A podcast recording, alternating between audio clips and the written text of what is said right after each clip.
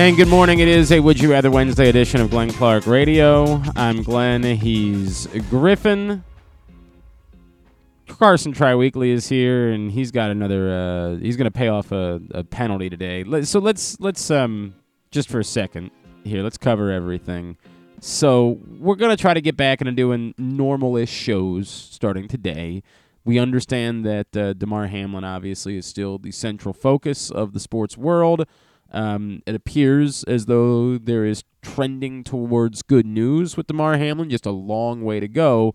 Um, his uncle told reporters yesterday that he went from being on 100% oxygen to being on 50% oxygen. I'm not an expert, but certainly when it means that you are no longer fully required to have help in order to breathe, when you're able to do some of that on your own, that would seem like a good thing. Again, not pretending to be an expert. Didn't even stay at a Holiday Inn Express last night. But that would seem like a good thing. We are hoping that that will continue to trend in the right direction. I can certainly understand, and we're going to get into a second, um, you know, what the NFL is doing. But I can certainly understand why the Buffalo Bills might still be uncomfortable right now. I can certainly understand why those players might still be in a place where they say, uh, kind of like to know that he's definitely okay before I start thinking about football again. So I think that's an awkward spot for them to be in. But I I do think that there was positive news yesterday, and so we're going to hope for more positive news today when it comes to Damar Hamlin, and the league is intending to play football games. So we are going to try to do some some normal shows. It is very weird.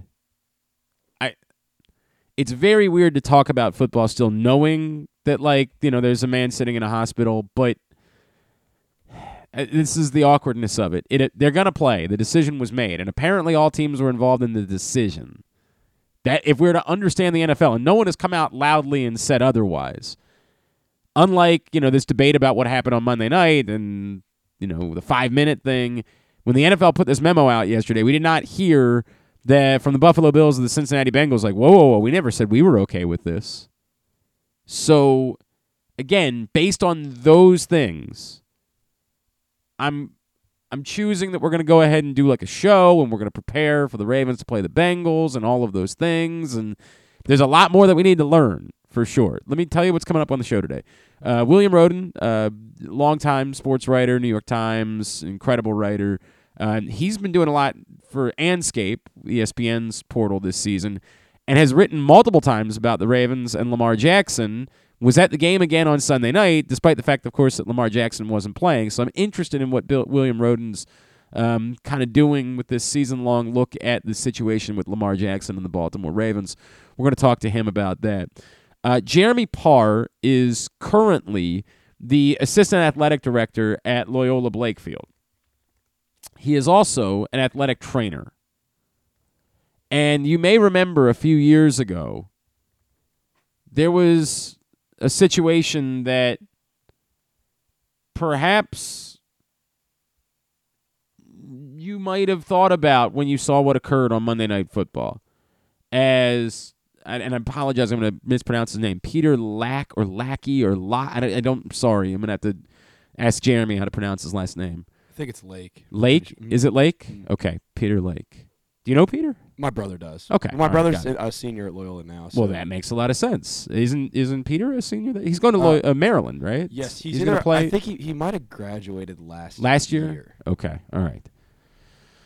Peter Lake was a lacrosse player at Loyola Blakefield who was hit in the chest by a shot and whose life was very much in peril in that moment. And AED, this term that I, I don't think a lot of us knew about. I don't even remember what it stands for. Something defibrillator. I should have I should have been more on top of this. I apologize. Life saving procedures were used for Peter Lake on the field in that game and saved his life, unquestionably. And I want to talk to Jeremy Parr about that. I want to talk to him about the need to have these things available at all sporting events. And, you know, I don't think he can tell us anything about Damar Hamlin, clearly, because he wasn't there and he wasn't involved with it. But maybe what emotions go through his head as someone who had to be in that moment once in their life. It is remarkable to me how prepared these athletic trainers are for critical seconds in moments like this. We will talk to him about that. Uh, Drew Forrester is going to be by drewsmorningdish.com. I don't think we're going to talk about nearly any of the same things because that's not really his specialty. Also, uh, Seth Greenberg is scheduled to join us this morning. We'll talk a little Maryland hoops with him. So that's all on the way here on a Would You Rather Wednesday edition of the program. Plus, do we do this at the beginning or the end of the show? That, that's up to you. It doesn't matter to me. Maybe at the end of the show. Yeah, sounds good. More appropriate. That sounds good. We will uh Carson so the way that we decided to do this, there was the, the there was one last pick to be sorted out in Pixar this week. But that game is not going to be continued this week. So we're just going to pull it off the shelf for our week of picks. We picked 8 games last week and that's the end of it. And so there was only one loser for the week of picks and unfortunately that would be Carson Triweekly. That's me. So, uh, on upon request from our friend um, uh, Tim in Bel Air, who is uh, a number one fan of Barmageddon. That's what he's always said. He said, "I watch it obsessively. It's the greatest show in the history of television." I think that was that was what you said, right, Tim? I'm not putting. I don't think I'm putting words in his mouth. Um, Carson Triweekly will be joining. Ooh, will be in. He will be gargling. You- Were you gonna say enjoy? Yeah, I was going to say enjoying. He'll be No, no. gargling for 30 seconds, a combination of garlic juice and mouthwash. he uh he brought in the garlic juice earlier, and I got to tell you, It still smells like. God, yes, correct. I can't. I've been I able to get. tasted it. It it's uh it's real. Ba- I because I like garlic, but this is real extreme. I like garlic too, but yes, this is uh, this is not all right. So we will do that uh, a little bit later on in the program as well. So he'll pay that punishment. I, by the way, I don't know what the hell is going on. Apparently, Barmageddon has captured the imagination of the GCR audience because Dave messaged me and said, "Actually, I just saw a commercial for a next week's show, and the punishment might be even grosser. Maybe you should do that next." I believe it was a popsicle of of pork and beans or oh, something like that. Oh. I believe was what it was. Yeah. We'll talk about it tomorrow when we do picks. We're We just gonna will- do everything Barmageddon does. we would, I guess. Apparently, our our listeners love Barmageddon. it's so weird, so weird. All right, so that's all on the table. We are going to do Would You Rather Wednesday, brought to you by Glory Days Grill. I'll get those scenarios up here in. Um, well, they're actually up on Facebook, facebook.com slash Glenn Clark Radio. I'll get them up on Twitter in a minute. Today's show is also brought to you by the all new Ginsu Kamado Grill. It's the perfect ceramic home grill or tailgate for searing, baking, smoking, and grilling all kinds of food. GinsuGrills.com is the website. Use the code tailgate. You'll save one hundred dollars when you do. Did you um did you post the uh the the rundown for the show? yes. Okay, Yeah, thank yeah. you. Appreciate that. Now, um, just to, I'm going to continue to say what I said yesterday. All of our conversations this week involving the NFL, the Bear, the Bills and Bengals, everything that's going on, I do continue to encourage us to use grace when we talk about this because everything that I said yesterday, I still feel the exact same way. We are dealing with a, an unprecedented situation. There is no blueprint, there's no handbook to be given to say, here's exactly what you're supposed to do when you're dealing with a situation like this. The fact that you combine that with it happening so late in the year, the uniqueness of these being teams that are already in the postseason, but who, you know, still had some things they'd probably like to fight for. There is an amount of awkwardness. So when the NFL announces what they announced yesterday, I think it's immediate. The first reaction is, oh, okay, but what else? And the first thought is, are the Bills and Bengals players good with playing football this week? If they are, then no problem. Everybody can play football this week. The second part is the part where, but you're leaving this game sort of dangling in the wind. Now, why would that be the case? That comes off more like, well, hey, but these teams don't want to give up what could still be at stake. If the options are either for the sake of uniformity, you declare the game a tie. Well, these are two teams that would have wanted a win, but that wouldn't hurt the Bengals nearly as much as it would necessarily hurt the Bills. a tie, or a no contest, and the Bengals clinch the division. And since the Bengals weren't in play for the number one seed anyway, you know, all's good. Let me take that back. Is there a scenario where if both of the other teams lost, the Bengals? I'm trying to now. I got to remember everything off the top of my head. Let me let me just make sure I'm not saying anything stupid. I don't believe that the Bengals were in play. Uh, no, they could be. So like I, th- by so for example, by because the Bengals already beat the Chiefs, if they beat the Bills and both of those teams lost their Week 18 games, then the Bengals would get the number one seed in the AFC. It's just so unlikely that both of those teams are going to lose their Week 18 games that I would think that the Bengals as an organization practically would be in a better place to say, nah, this is not that big of a deal to us. The Bills and Chiefs aren't both losing in Week 18. This is nonsense. We don't need to play this game. The Bills stand to lose a little bit more if the game isn't played. Because then the Bills, who hold the tiebreaker over the Chiefs, would be left in a spot where they could end up being the number two seed and missing out on that first round bye just because they didn't get a chance to play the game. Whereas if the Bills won out, they would be guaranteed to be the number one seed. So the NFL kind of talks the team, says, hey, what do you want to do? All right, we think we're being ready to play football this week. Okay, great. We don't really want to delay the postseason from starting. Do the Bills say back, right, but we also don't want to voluntarily give up the number one seed in the AFC and a first round bye. So now the NFL is sort of left in this place where, well, what do we do? Let's let's get back to it at a later date. Well, there there isn't a whole lot of later date available at this point. The next step is obviously the impact that it has on, say, the Baltimore Ravens, who have a decision to make about who plays, who doesn't play, how they treat this game on Sunday. We first of all, they don't even know what time they're playing the game. Four days out. Again, I get it. Not nearly as important as the life and the health of Damar Hamlin. But if you're going to play the game, like, kind of would be nice to know when the game might be played. Presumably, they're waiting to dis- announce the game time until they decide what they're going to do about the Bengals Bills game. Because if they're not going to play it, then the game is irrelevant. You put it at 1 o'clock. But you kind of do have to make that decision at some point, if you're going to play these games, to give the Ravens the opportunity to make the decisions about what they want to do.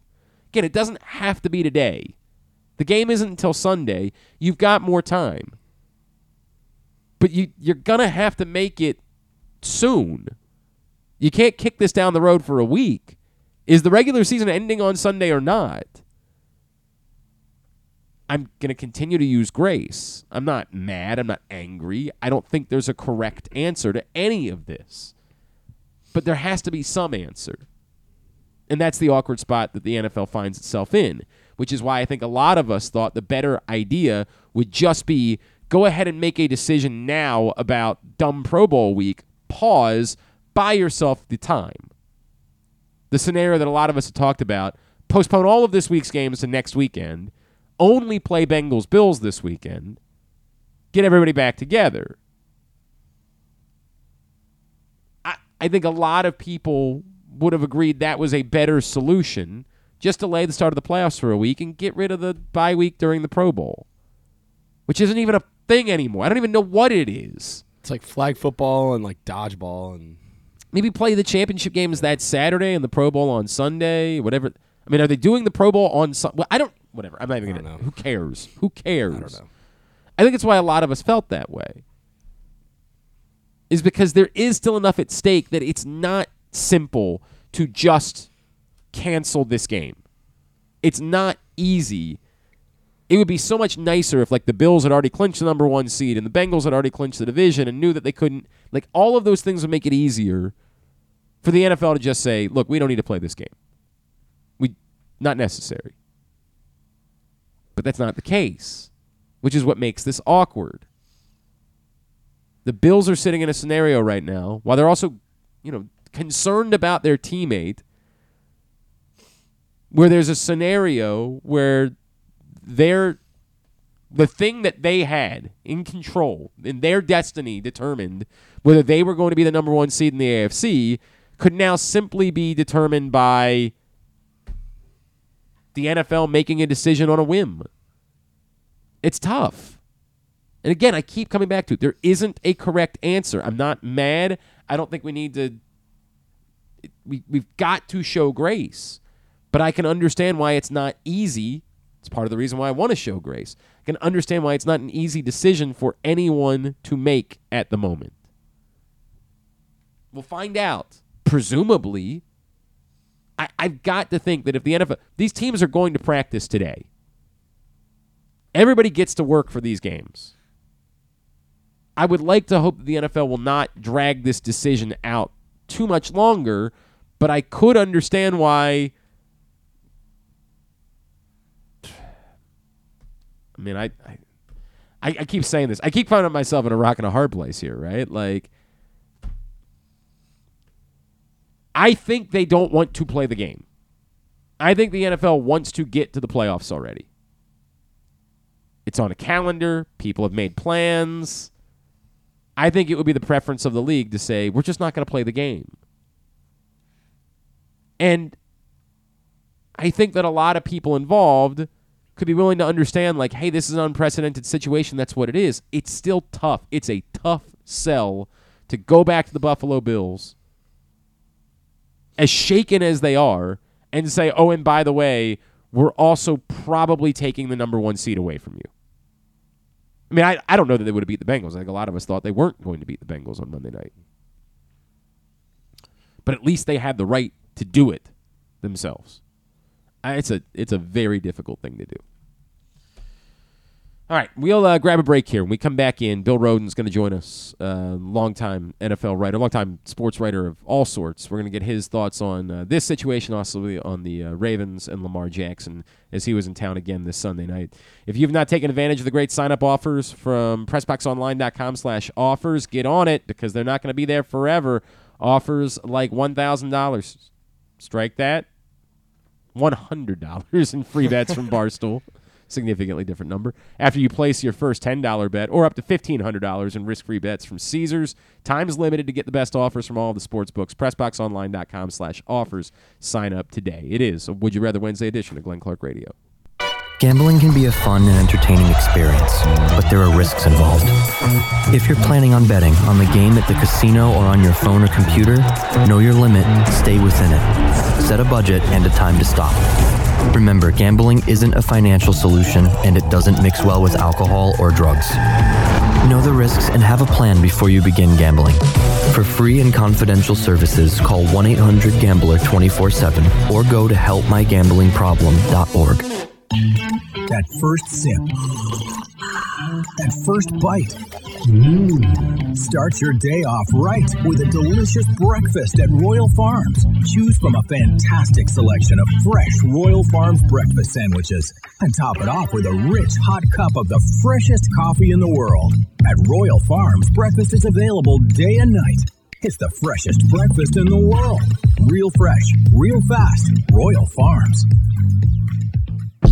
What's up, everyone? This is Tyus Bowser, and I'm excited to tell you that I'm back for season two of the Tyus Bowser Show in partnership with Pressbox and Great Ace Memorabilia. Join us on Tuesday nights throughout the season as I'll be heading all over town with my special guests, and of course, our co-hosts Glenn and Rita. Or is it Rita and Glenn? What is it? I look forward to meeting you guys and talking a little bit about football and a lot about life. And if you happen to miss the show, you can now catch a replay Friday nights on 1057 The Fan. Get all of your details for the Tyus Bowser Show right now at Slash Bowser. The next Tyus Bowser Show is Tuesday, January 10th at Guilford Hall Brewery, 1611 Guilford Avenue in Station North. It's brought to you by Maryland Vascular Specialists and the all-new Ginsu Kamado Grill. Sports betting has come to Maryland, and we're ready to help you win some money. Tune in for Simply the Bets every Tuesday morning at 11:40. FanDuel Sportsbook GM Leon Twyman and VSIN's Aaron Oster join the guys every week to give you all of the info you need and offer you a few winners. And every other Thursday at 11:40, tune in for Weekend at Bookies as Andrew Stecca and Alloy Sports Brad Kronthal help make you some money for the weekend. So come win some money with us on Simply the Bets every Tuesday and Weekend at Bookies every other Thursday. Brought to you by the FanDuel Sportsbook at Live Casino and Hotel Maryland. Listen at PressBoxOnline.com slash radio. Watch at YouTube.com slash PressBoxOnline. The weather outside is really unpleasant, so it's time to warm up with some comfort classics this winter at your neighborhood Glory Days Grill. Try the Twisted Ribs and Wings combo. It's two full pounds of meat, the mac and cheese bites, Mr. Richards meatloaf, the citrus salmon, the winter spinach salad, and for dessert, here's internet radio personality Griffin Bass to tell you about the bourbon butter cake. Oh my god, it's so good. Pair it with a blood orange bourbon cider or a devil's backbone cranberry smash. Place your order now at glorydaysgrill.com. Glory Days Grill, great food, good sports. Check out Jeremy Kahn's daily picks at PressBoxOnline.com as he tries to find you daily winners. And speaking of winners, here's a man who once won a media curling contest, and I don't think anything else.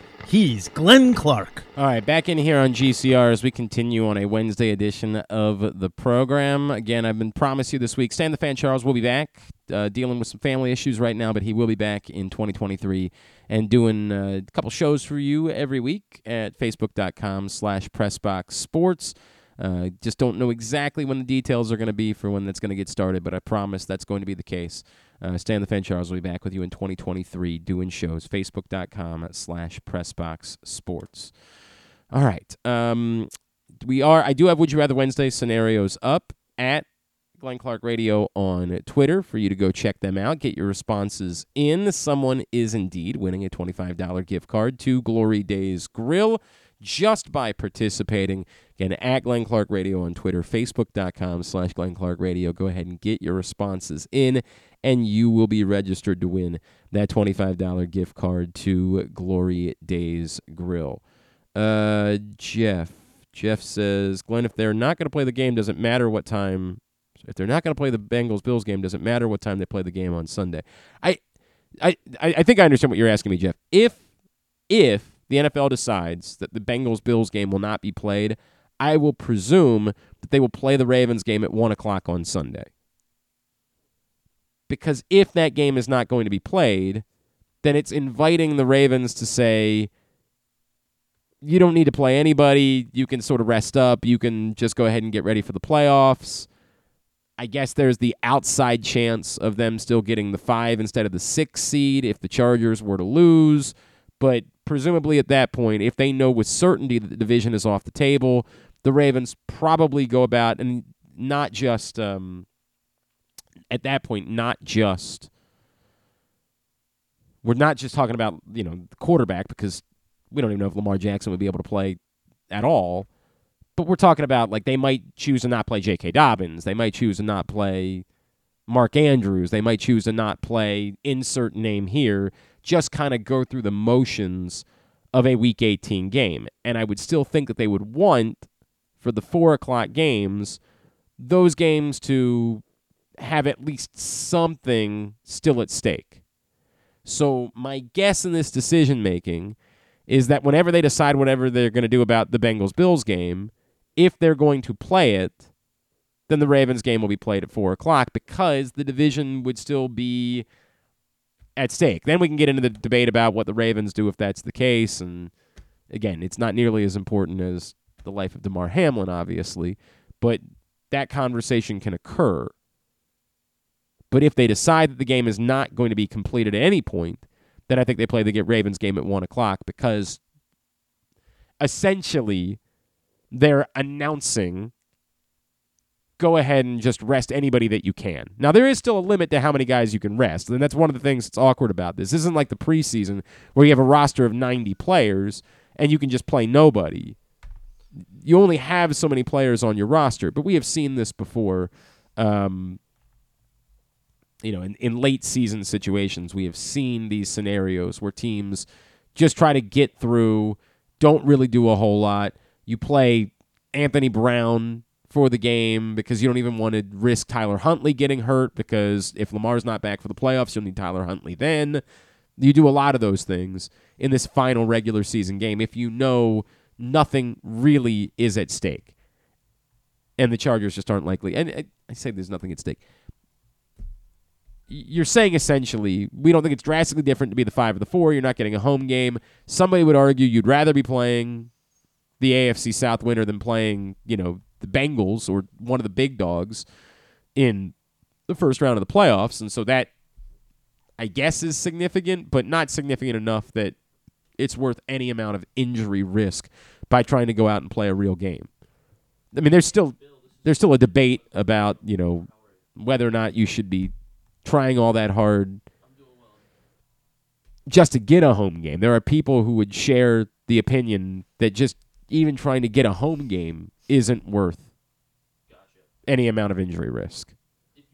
So we'll see. We'll see how it is that the uh, the Ravens go about handling that situation, but we just don't know. We don't know as of right now because we are everything is still kind of dependent upon what the story is and what ends up happening with that Bills Bengals game.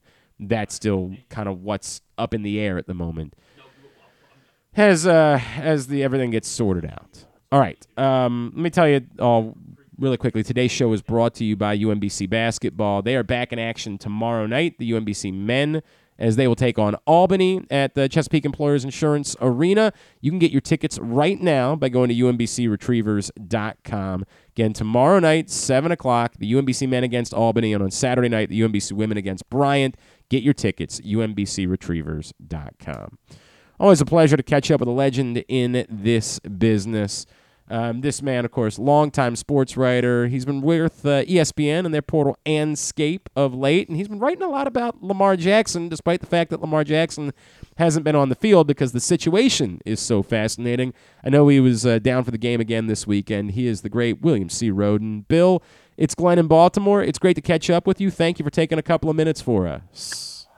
Hey, Glenn, Happy New Year. Happy, it's always a pleasure. Happy New Year to you, sir. I, I guess I, I want to make this abundantly clear. I know it, it feels like talking about basically any other subject right now is almost insensitive given what's going on. So I just I want to make sure that we all understand our thoughts continue to be with Damar Hamlin and what happened. Can you just take me through as someone who has covered so much in this game? Like what went through your mind when you watched all of that unfold on Monday night, Bill? Yeah, well, it was bizarre. Actually, I was in Baltimore. Was after the, uh, you know, I was watching the game. I was actually uh, at the restaurant in my hotel, and I had just filed my Lamar Jackson column, you know, and um, you know, I was, you know, the uh, game was uh, on with no sound, and you know, I, uh, where I'm going to end up with this was that this whole thing has really made me examine my de- how desensitized I've come uh, to all this, and it's really kind of troubling for me.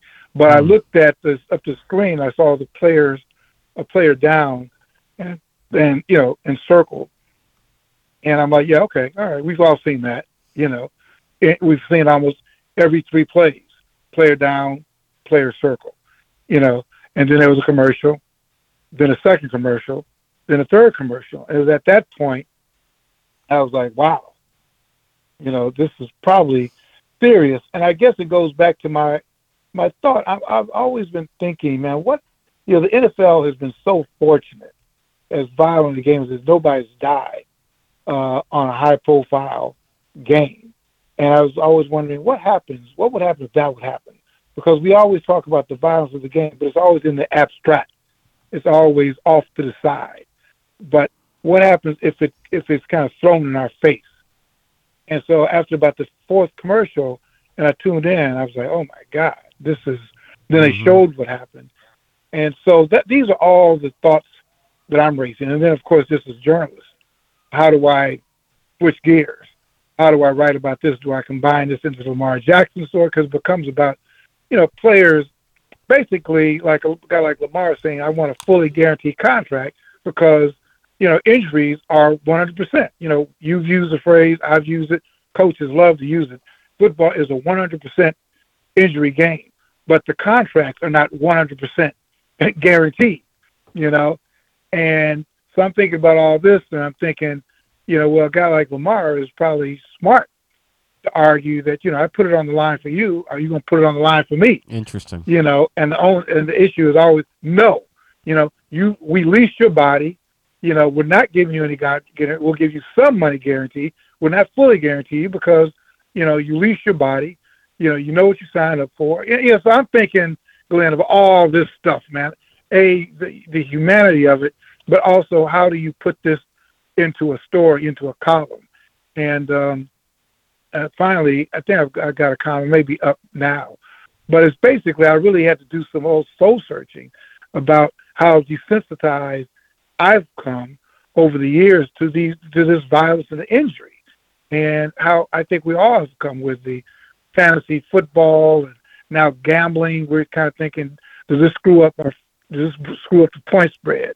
Does this screw up my fantasy football team? You know, so that that I know I'm going in circles, but these are all the things that I have been thinking about. But you know, particularly my own complicity I, I, uh, to this whole thing. Bill, I mean, we're having this conversation in the first segment of the show, like, hey, the Ravens don't know whether or not the, the Bengals are going to play this game, and so, you know, how do they handle? Do they play their players on Sunday? And like having the conversation, you just realize like how kind of callous it feels, because Yeah. it none of it actually met. Like it matters because they're going to play the game, and somebody's going to have to make a decision and the whole thing, but it doesn't really matter given the context of what we're talking about. And so those things that you're talking about, I have 100% felt them this week, which is Yeah. I, I know this is my job and I'm supposed to have these conversations, but boy, it feels really empty attempting to have these conversations. Yeah, no, it does. I mean, even our conversation, we had, you know, the, the theme of the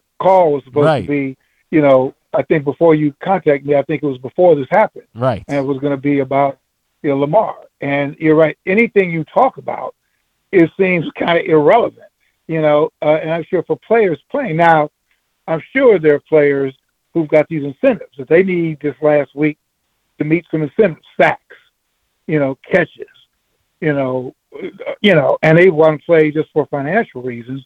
And it's everybody's being mercenary. And, you know, we haven't even, don't even take us inside the conversation going about whether to play the games and seeding because there's certain conver- because optics are so important in the NFL. You know, optics are so important. We were talking about what about a police officer whose partner is shot, you know, or the fireman. You know, there's full expectations that oftentimes they're supposed to go back on duty. But again, that's not being played out like like the NFL, you know. And um, so you're you're right. I mean, should the NFL cancel games next weekend? And they said, well, you know, we got the Super Bowl on a schedule. We got, you know, TV contracts. Are we supposed to give? Do we give the TV networks back their money because they got to refund money to advertise? I mean, how do we process the the cold hard? I think you mentioned a good, you know, good phrase, callousness. How do we how do we separate hard cold business with callousness? And how do you and I? I mean, you're you're right. This is you know this is not only our job, but to a certain extent, you know, we're all going into the Miami the Monday night game, and this is like the biggest game of the season. Right. And if you're in Baltimore, you're glued because it has so many implications, and uh, it's it's it's a lot, man. I, I felt I was at the uh, Kentucky Derby. I think it was 2008 when Eight Belles died Mm.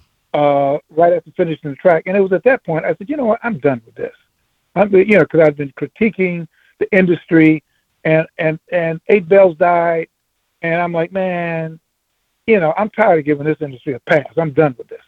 And do you at what point do you get to the same point with the NFL? Because you know that whatever decision you make is like a drop in the bucket because they print money and people are going to watch, they're going to bet, they're going to keep their fantasy teams. Um, and the only thing that's giving us pause now is that we just have not heard anything. And, you know, you, you just are praying that you just hear some type of, you know, quote unquote, good news. The, the you great, know, uh, and it's kind of troubling that we haven't heard anything. The, the great Bill Rhoden is with us here on GCR this morning. I, Bill, what you just said, it, it's it's really resonating with me because if in the next you know 24 to 48 hours we get to a place where it looks like Damar Hamlin is going to survive and is you know going to be able to continue living his life at some point, I I, I do think what what we're, the unspoken part is that within a week or two, we might have forgotten all about this. Like, we might just only think about the games that are being played on the field and the fact that we love football and all those things that you brought up a second ago that we love about football. So, eh, eh, it and it and, and the, on the flip side, if Damar Hamlin had died on the field on Monday night, I, I it could have had irreparable harm to the the NFL. Is there a Yeah. danger in us just sort of getting to a place where, well, he survived, so you know all's good here. We love football. Let's just go back to treating football the exact same way. Yeah, and I think and I'm listening to another show, a political show, and they they raised a question in this era: What does it take to end a person's political career? You know, we're dealing with George Santos, the uh, the Republican out of New York, who's lied about every single aspect of his life, and that was not enough to like you know to, to this date remove him from office. And then we've seen so many things, the lies, uh, and, and the lack of shame. Even I saw something that uh, Skip Bayless tweeted, which was totally insensitive. But we're in an era, which uh, you know, like like Skip has mastered, where shamelessness is good, because shamelessness is clicks. Shamelessness is clicks. Shamelessness is attention, and and and that's in the backdrop of the NFL, where you know what does it take for a multi-billion-dollar industry to get be brought to his knees? I mean, you, know, um, is it somebody dying on the field? And and and I think there's a general, you call it callousness, I call it desensitivity, that you know, and we become anesthetized to all this. And you're like, what does it take? And is the ball is this a snowball rolling down a hill, and that it just takes oblivion, you know, you know. Um, so, but it's good that we're having these conversations, and it kind of gets even back to Lamar in a way. I mean, that totally. But if he's saying, you know, listen, you know, uh, do I really want to? I'm, I'm injured, and, and I think you know all players are asking, do they really care about us? And the question is, well, to an extent, but you kind of all, you know, what's the phrase? Next man up. You kind of all are replaceable pieces you know, because the show's going to go on. If it's not you, it's going to be somebody else. So, um, uh, I just think we're in a those of us in this business uh, who have airways and columns, and that kind of stuff. We're we're in a weird spot ourselves about how we advocate for the show going on. Bill, I know I need to let you go here in one second. I'm, I'm, I'm I I have an old radio partner who's going to come in and hang out with me this morning, Drew Forrester. He and I talk about Lamar, and Drew's got a, a point that hey, look, if if this doesn't end up with the Ravens keeping Lamar, life will go on. It's not the end of the world. They'll find another quarterback. They had to replace a quarterback once upon a time. That's the way that it goes. I, I of course know that that's true, right? Like this is uh, we learned this week there are actual life and death matters. This is not a life and death matter. But I do think that Right. it impacts your reputation as an organization that's always been thought of as being one of the top organizations that you didn't that you had a special player and didn't do what you needed to do in order to keep that special player around. My gut says there's an impact of that. And that, you know, other players, other people around the league that you know whatever attaboys you get at owners meetings because you didn't give a fully guaranteed contract out, th- there is a negative that comes along with that. What what say you about Yeah. if we get to that point with the Baltimore Ravens? And I think we're getting to a point, you know, getting it to it pretty quickly that do the Ravens and say, you know, we're moving on this second year in a row that he's not available.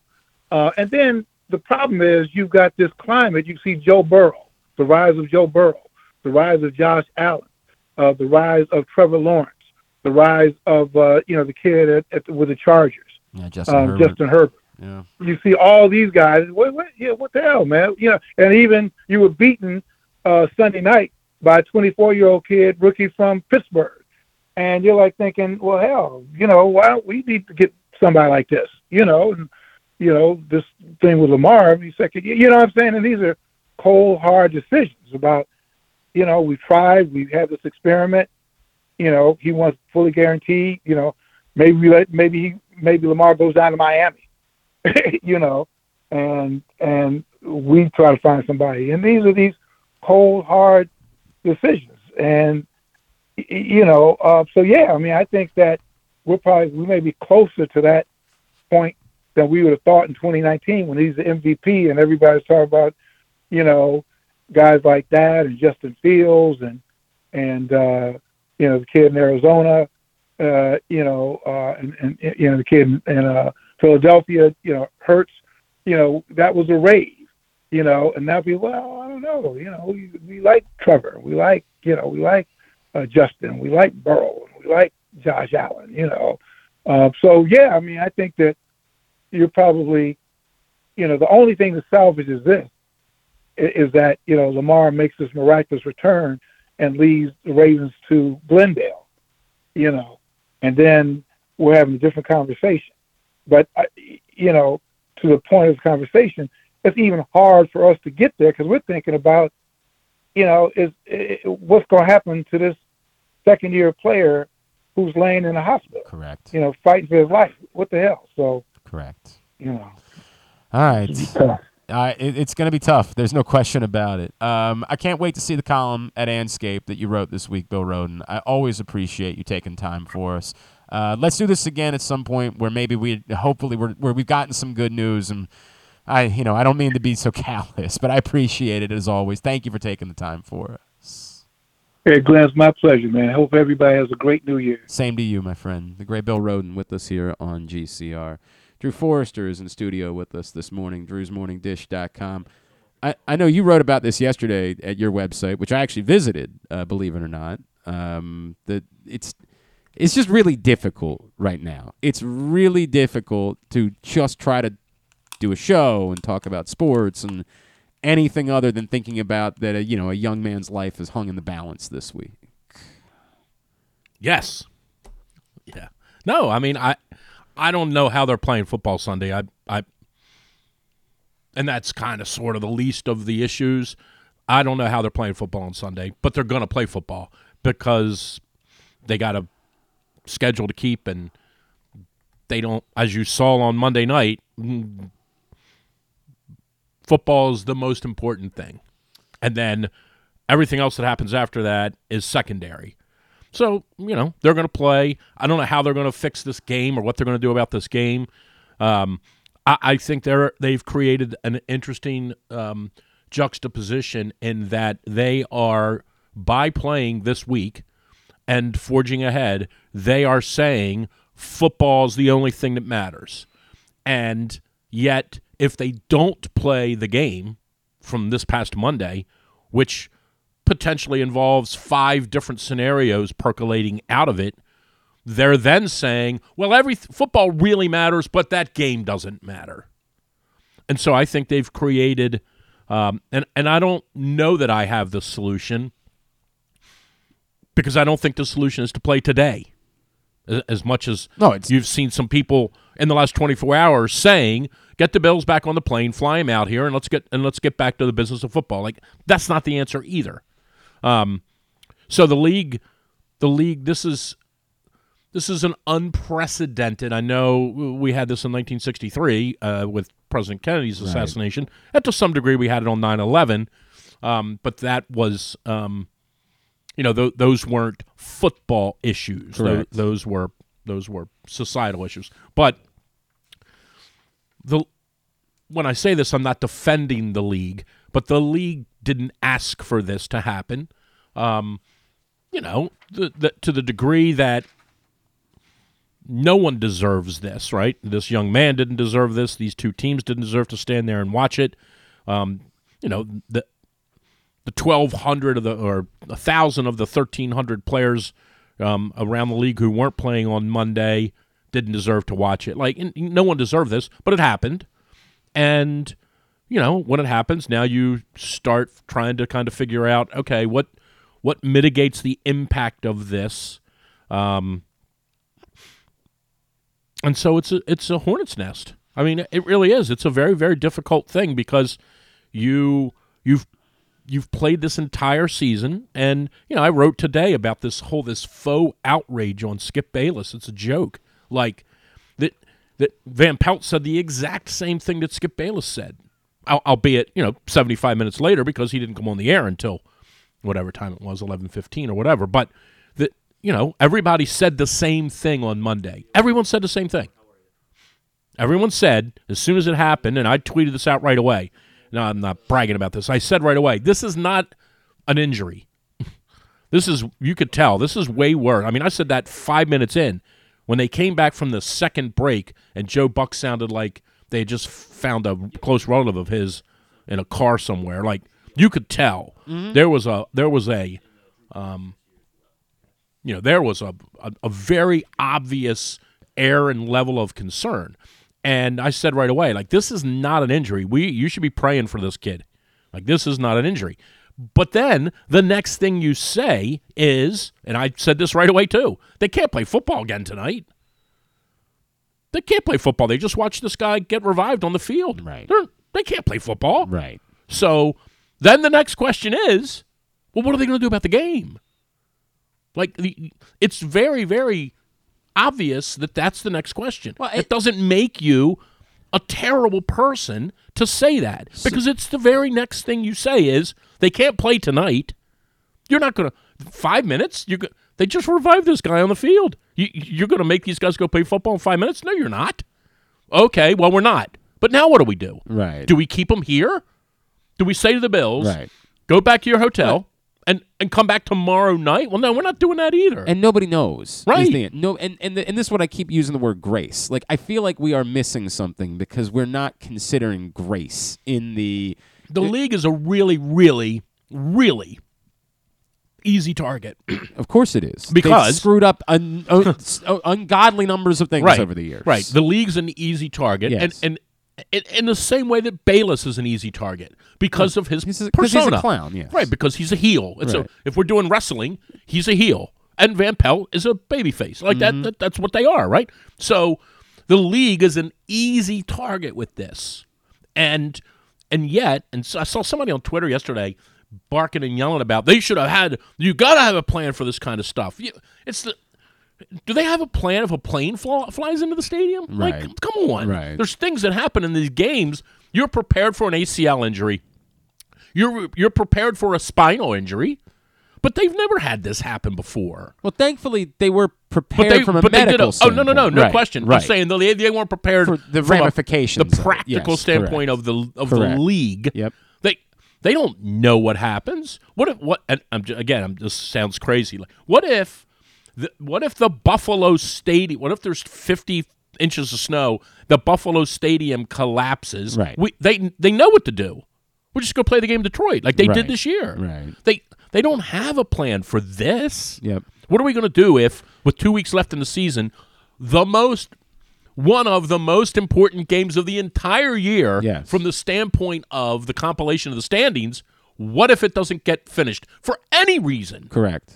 Correct. For any reason. Correct. 100%. 100%. So I, I think the league's been a very, very easy target. Um, I, I'm not here to defend them or, or categorically say they've done the right thing because I don't think playing this weekend is the right thing to do. But I understand that they that they've that they don't really have anything else to do right now. But I would say for sure, I know we got to get to the guest. Yeah. I, I would say for sure, this game from last Monday has to be finished. That's the one thing I would say. I, I said However, earlier, they I decide to I think figure it's that out. Particularly difficult to the Bills to say, "Hey, everything you've been through. By the way, we're also going to take not away." saying you got to finish it right now. no, we're, uh, that's my point. Everything you've been through, we're also going to take away your ability to be the number one seed and get a buy in the No playoffs. No question. Like a- after everything else, No doubt. by no power of your own, we're going to take that away from you. Hundred percent agree. Very difficult. Hundred percent agree. But at some point, somehow, they have to figure out a solution to have this game played. And I, I still contend.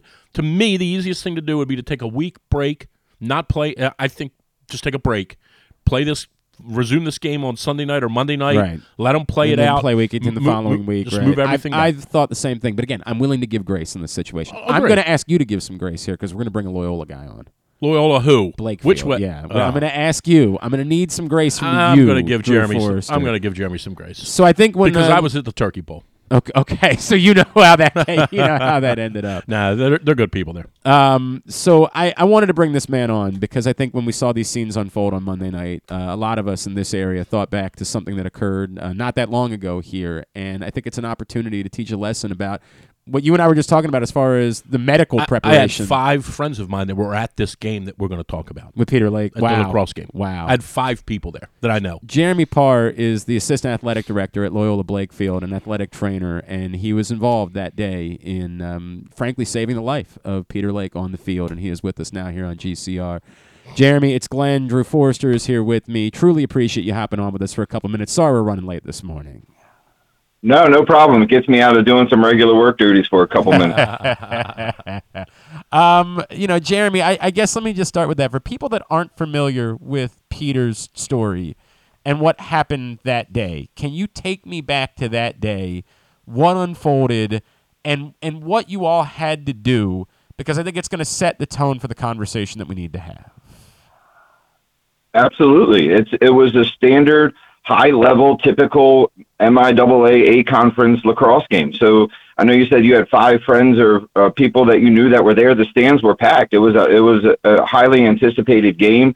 Uh, late in the first quarter, a very innocent, normal looking type play that you see in lacrosse a thousand times during the year. Uh, attackman takes a shot. A defender is closing in on the shot and gets struck with the ball in, in the chest or abdomen area. So you know, it, it's typical. A lot of the guys in lacrosse, you know, it's a badge of honor, and they say wear it or eat it or whatever. So that it, it it's something that happens routinely.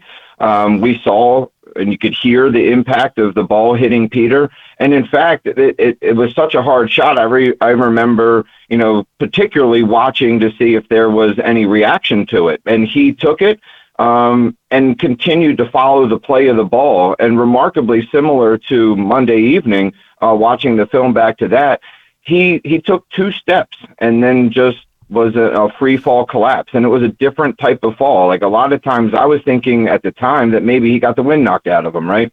Because this is not something I heard talking about being prepared. We try to prepare for as much as you can, but it's not something that you anticipate happening on the athletic field that we're going to have a sudden cardiac arrest. But there always goes through our mind we're preparing for a shoulder injury or a knee injury or um, but you have to be prepared and the what ifs are where do, what do I have to do? How do I have to react if I have someone who's not responsive? And then that's what happened um, with Peter. It was myself we had an uh, athletic trainer from McDonogh had traveled with McDonogh that day. We had our team one of our team physicians was on the sideline with myself. And then so we were the first um, primary responders when Peter collapsed um, got out to him. Um, he was prone, laying on the ground, unresponsive, no pulse, not breathing. And at that point, I think I had heard some similarities with Mondays. Um, the players, the officials, the fans, they all knew that this was outside of the normal getting the wind knocked out of you or, um, you know, having a, a knee injury. Something, something was out of sorts. So at that point, the, uh, myself and the, and the doctor and the other athlete, we, we could realize that this was an emergency situation. Fortunately for us, um, we had we as part of our being prepared has we have the uh, AED on the sideline. So that came out, uh, sent one of the uh, one of the staff members to go retrieve it from the sideline. The team physician started doing hands-only CPR on Peter, and um, just went through the process of, of reacting to an unconscious, uh, non-responsive uh, victim. And fortunately for us, everything worked out well. We had great support from some medical personnel that were in the stands, that were parents um, of players on both teams, uh, offering their services, and it was like a, dream team to help assist in, in that rescue effort. And um, for us, I think I'm still adamant about the fact that because it happened so quickly and the AED was there so quickly, that's what saved Peter's life. And he, we had the the AED was on him and it analyzed and it worked all within two minutes of the time of injury. So, um, you know, in in response to that, I think you, I'll, I'll allow you to, um, or I'll defer to whatever questions you have. But I think that the impetus here is that that we want to reflect on is that we try to.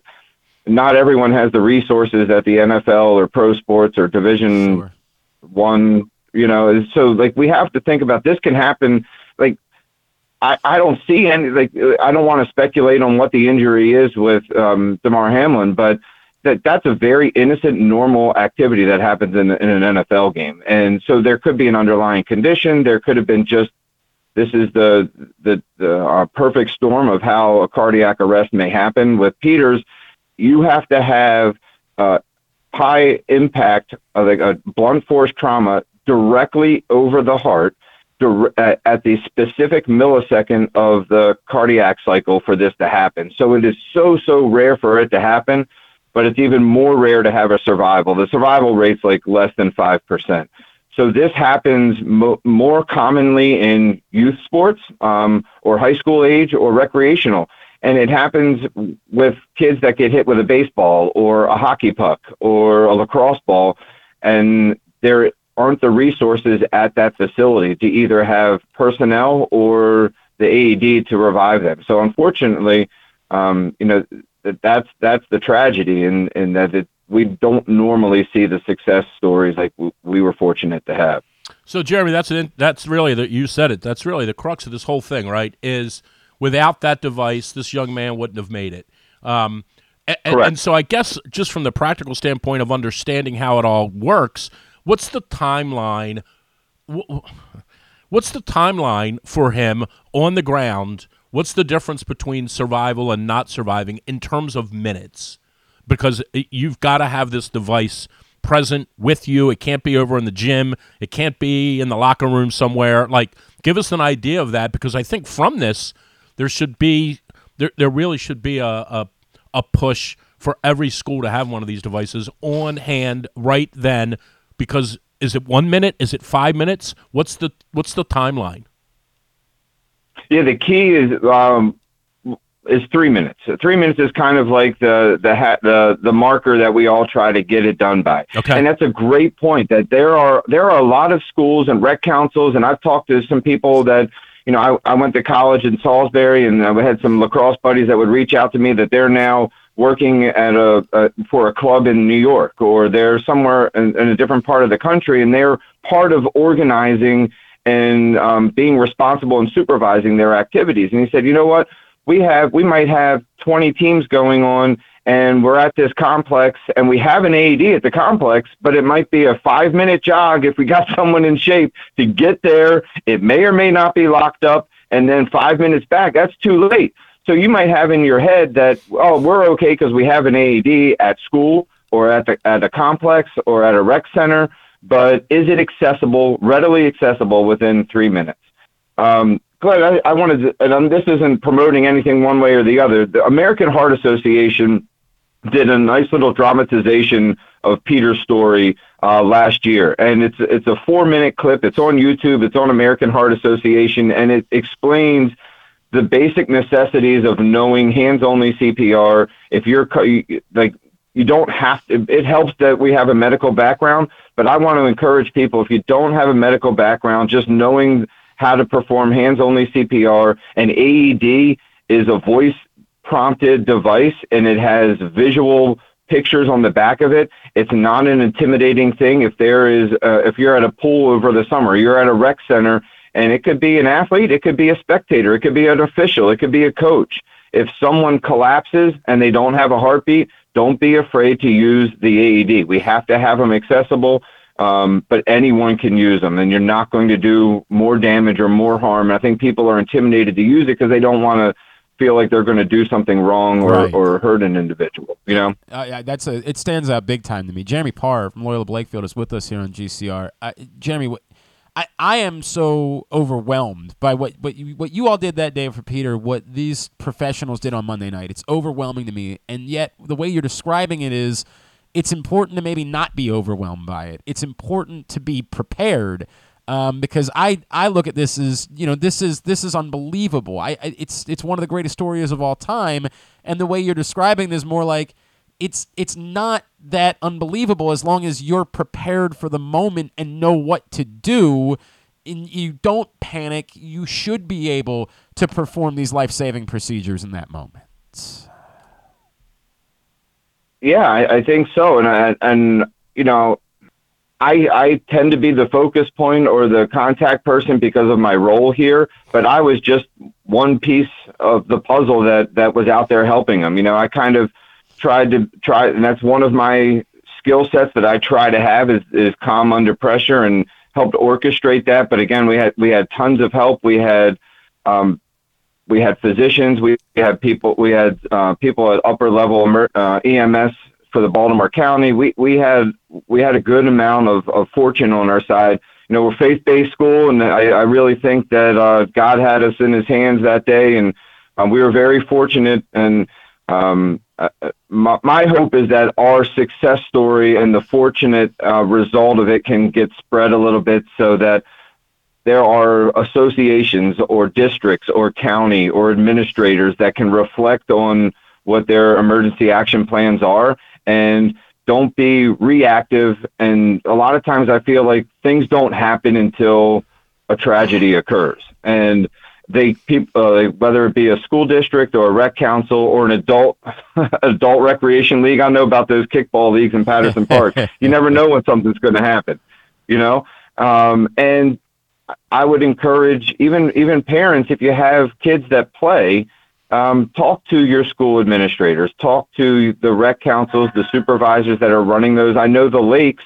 Every time that they go to another lacrosse tournament, they ask the um, the sponsors of the tournament and the and the uh, people who have organized the tournament. Do you have medical personnel at this tournament, and do you have AEDs at the tournament? So those are things that when when we're taking our kids around to our youth activities, just starting that discussion and conversation. What's what's the action plan in case something in case something goes wrong? You know.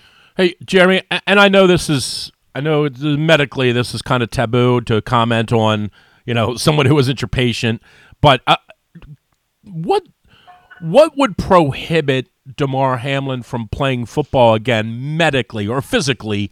dismissing whether or not he wants to do it. You know, in other words, whether or not he wants to subject himself to th- the possibilities of football again. What would what would prohibit him from playing, or is this the kind of thing that if he gets out and he's obviously we all hope that he survives and he's okay, can he play again?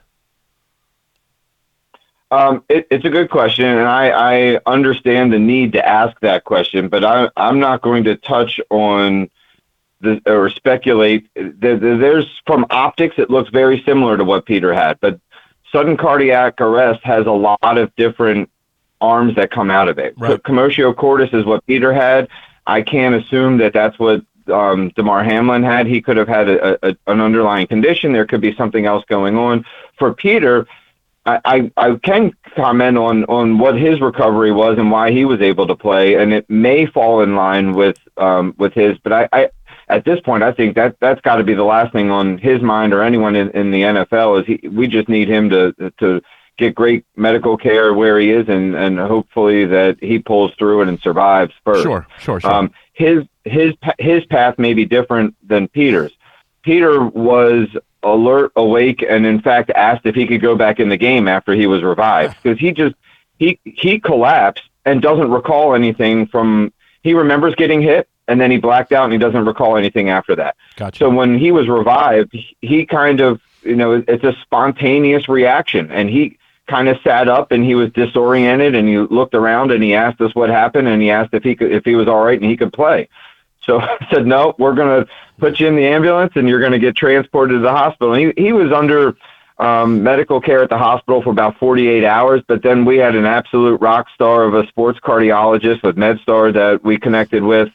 Um, and he, he was in charge of the battery of tests of making sure that his heart was strong enough and, um, you know, try to minimize risk when he did return. So the the astonishing thing with him too, and I guess it helps being you know 16 years old and a, and an elite level athlete. So Peter returned to play two weeks after that injury. Uh, and we were joking with the doctor said he he apologized to the family. He said I, I'm pretty confident I might have broken a rib or two when I was doing chest compressions, uh, which he ended up not not doing because that happens sometimes. But if if in fact that would have happened, he would have been out longer with the rib fracture than he would have been with having a heart that wasn't functioning wow. because it was restored so quickly. Um, and the cardiologist that we uh, that we used basically made the analogy. It's like being struck by lightning. Um, it, it, it's very unlikely that it happens again. His there's no medical reason for him not to be able to play because he's passed all the tests and his heart is strong. Now they did take some proactive um, additional uh, uh, actions to to they they had a custom made chest protector with some Kevlar in it. Um, and it's fun. Ironic. This when this happened in April of 2021. Uh, U.S. lacrosse had just mandated that all goalies had to have a newer chest protector that helped because this was an injury that usually or typically would happen with goalies because they would get struck with a shot. Um, so and then collapse after the impact of the shot. So they're more vulnerable than the field players. So U.S. lacrosse had made that r- rule regulation or upgrade beginning in 2021 for goalies, and then it was requ- it was in the process of being required in 2022 for all field players as well. So that's a step in the right direction. I think sometimes people feel like, oh, I'll just have a chest prote- a different chest protector, and that'll prevent it from prevent anything from happening. It helps decrease the risk, but it doesn't. It's not a substitute for having uh, the right personnel and the right equipment on the sideline to respond to an, an, an uh, a cardiac arrest. But Jeremy, it sounds like before we let you go, the big takeaway is AD uh, everywhere where you're participating in athletic events, AED presence, and for you know dummies like myself, it's it's time to go out and, and maybe get CPR training and learn CPR and, and, and be prepared to be able to help and assist in these moments. Yeah, I would I would encourage any uh, you any listener just go on to AmericanHeartAssociation.org. There's uh on YouTube. There's a good uh, dramatization of of Peter's story. Uh, it gives you links and and um, groups that you can learn the hands only CPR. If, if uh, and even if you're a coach and you want to take or you're uh, an AD at a school and you want to get your staff trained, I think that's a great idea. Um, and you know, and and, and just hope that um, if if it happens somewhere down the line, that hope, hopefully they have the presence to respond and react, and and, the calm in, the storm, and just anyone can do it. It doesn't have to be a, a, doctor or a brain surgeon that has to come out and or a cardiologist that saves someone. Uh, Jeremy, I, I still think that you and the group of folks that were there to help uh, cl- truly qualify as heroes, the same way the folks that were there on Monday night were for Damar Hamlin. Um, as we continue to root for him and hope for progress there, uh, really appreciate you taking the time this morning. Thank you so much for doing this, and, and we will be in touch for sure. Thanks, right? Brian. All right. Tell Drew I'm going to look for him on the golf course in the spring. Yeah, We'll see you, Jeremy. You might you might get your feelings hurt. Might We'll see you we soon. might. We might. We'll see you soon. We're excited about it. Jeremy All Parr. right. Take care. See you, bud, from uh, Loyola Blakefield with us here on GCR. Uh, there is this is uh, Coley Harvey, the ESPN reporter who's based out of Cincinnati and is kind of been embedded um, with Damar Hamlin and his family at the hospital. Sent this out this morning. Said he just chatted with Damar Hamlin's uh, family friend. Uh, this is uh, uh, Jordan Jordan uh, Rooney. Rooney. Yeah. Um, and said, per Jordan and Damar's family, doctors overnight got promising readings that they had been hoping to see by this morning. Nice. Jordan couldn't go into specifics, but progress appears to be made. Good, good, good. That's Well, you know, I mean, again, you, you, whether or not this young man ever plays football again or not is Yes, is- clearly is, s- really neither here nor there. Um, and as I said earlier, he, he might not even want to play. Right. And you know, it's funny. I don't know if you saw the Mark Ingram thing yesterday. Mark Ingram's, I think, sister sent him this tearful plea and said, "Please stop playing football." Right. Like, and uh, look, the all of these injury. I mean, you know, Van Brooks. You know Van very well. I know Yep. Van Yep. very well. I mean, that thing happened. That's I don't want to say it's one in a million. It's not because it happens way more often than one in a million. But th- those things happen, and it, they're they're awful, and people's lives are changed, and um, and yet it is part and parcel with the with the sport. Um, no matter what degree of impossibility you think there might be, right? I mean, it, ACLs happen all the time. Um, torn rotator cuffs happen all the time. Um, spinal injuries don't happen very often. Cardiac arrest on the field almost never happens. And it is. I thought he made an interesting point. He may have just been a throwaway line, but he said it's like it's like getting struck by lightning. Like if you were playing football and a guy on your the team got struck by lightning, w- would you stop playing? I mean, I would mean, think. I, I, I, well, no, I'm saying, would, would you? oh, would you forever? uh, would uh, I, uh, the person that didn't get struck by lightning, or would I just say, look, this is the It's not happening again. Right, I was in one plane crash. I'm not going to be Yes, in two. Right? Now, I'm I'm a guy. It's funny because I am a father. I'm a father of a son who wanted to play football, and I would not let my son play football. So my my wife and I talk about that a lot. I, I would not let Ethan play football. would you have let him play in high school? He he wanted to play in high school. Okay, so we had said He- our he- thought process he was looks like a tight end right Well, now. That's true. Um, He you wanted to can't- play. I told him no. You can't play before high school. We'll revisit when we get to high school. was the way that I, I we've told kind of- Ethan he couldn't play. Okay. And I w- I don't think I'll ever regret that, even though I, I, I like football. And I do think, and I think I've told you this before, like, I think there's some real merit to football because I think it, I do think it makes you tough. And I think that there's a degree, and I'm not trying to segregate boys and girls and stuff like that, but I think there's, I think there's a degree of football that that young males need to um, to learn about toughness, not just physical toughness. I'm just talking about toughness in general, getting hit and getting up, and um, doesn't always go the way you think it's going to go. You think you're better than that guy, and he puts you on your rear end. Right, Like, right. I, I, so I do. I think there's a lot of. I think football's a great sport. Um, I think it's very, very, very dangerous. Um, and that I would be saying that today if this wouldn't have happened to this young man on Monday night, because what happened on Monday night was Yes, a, f- correct, a- a- a- correct. a fluke in that it had to happen at that very, very moment, Right. right? Um, but I, I, I've been very scared by the concussion thing, and that's pretty much why I wouldn't let Ethan play. I get it. because concussions Would, would you happen. let him? Hang on. Would you let him play soccer? he has played soccer, um, and I and and he's not nearly good enough to play Calvert Hall. Um, but I do look at soccer differently, even though there are some very The very concussion similar. rate yeah, is there are very very similar concussion um, Right. percentages. Um, but I, I look at and it's interesting because in soccer you are not helmeted, Right. and and and you use your head. Yes. And in football, you're helmeted and you, You're not you- supposed to you- use your head. right, right, right. So there's an interesting juxtaposition there. Um, but I did let Ethan play soccer, and I and I think that by and large, it's generally looked at as less dangerous. And, correct. And ironically, we won't let our play, kids play football, but we have both of them playing Right. soccer as well. I don't. And this is why kids just play golf. there you go. It solves everything. It solves everything. But I, I I'm I'm um I was I um, I was I don't want to say mortified. That's a strong word, but like I was mortified Monday night watching that because you knew as the minutes went on, and you when you hear look when you hear CPR, when you hear those Oh, yes. words, correct. Pe- you're not getting CPR if you if you fainted. Like CPR means Yes. your heart has stopped beating. Correct. You have Your- your effectively life is in- died. yes. Correct. and we're gonna Try bring to you back to revive you. life. Yes. Right. Yep. Um. So when they started, when when Joe Buck said they've been administering CPR for two minutes, then you found out that they administered it to him again at the hospital.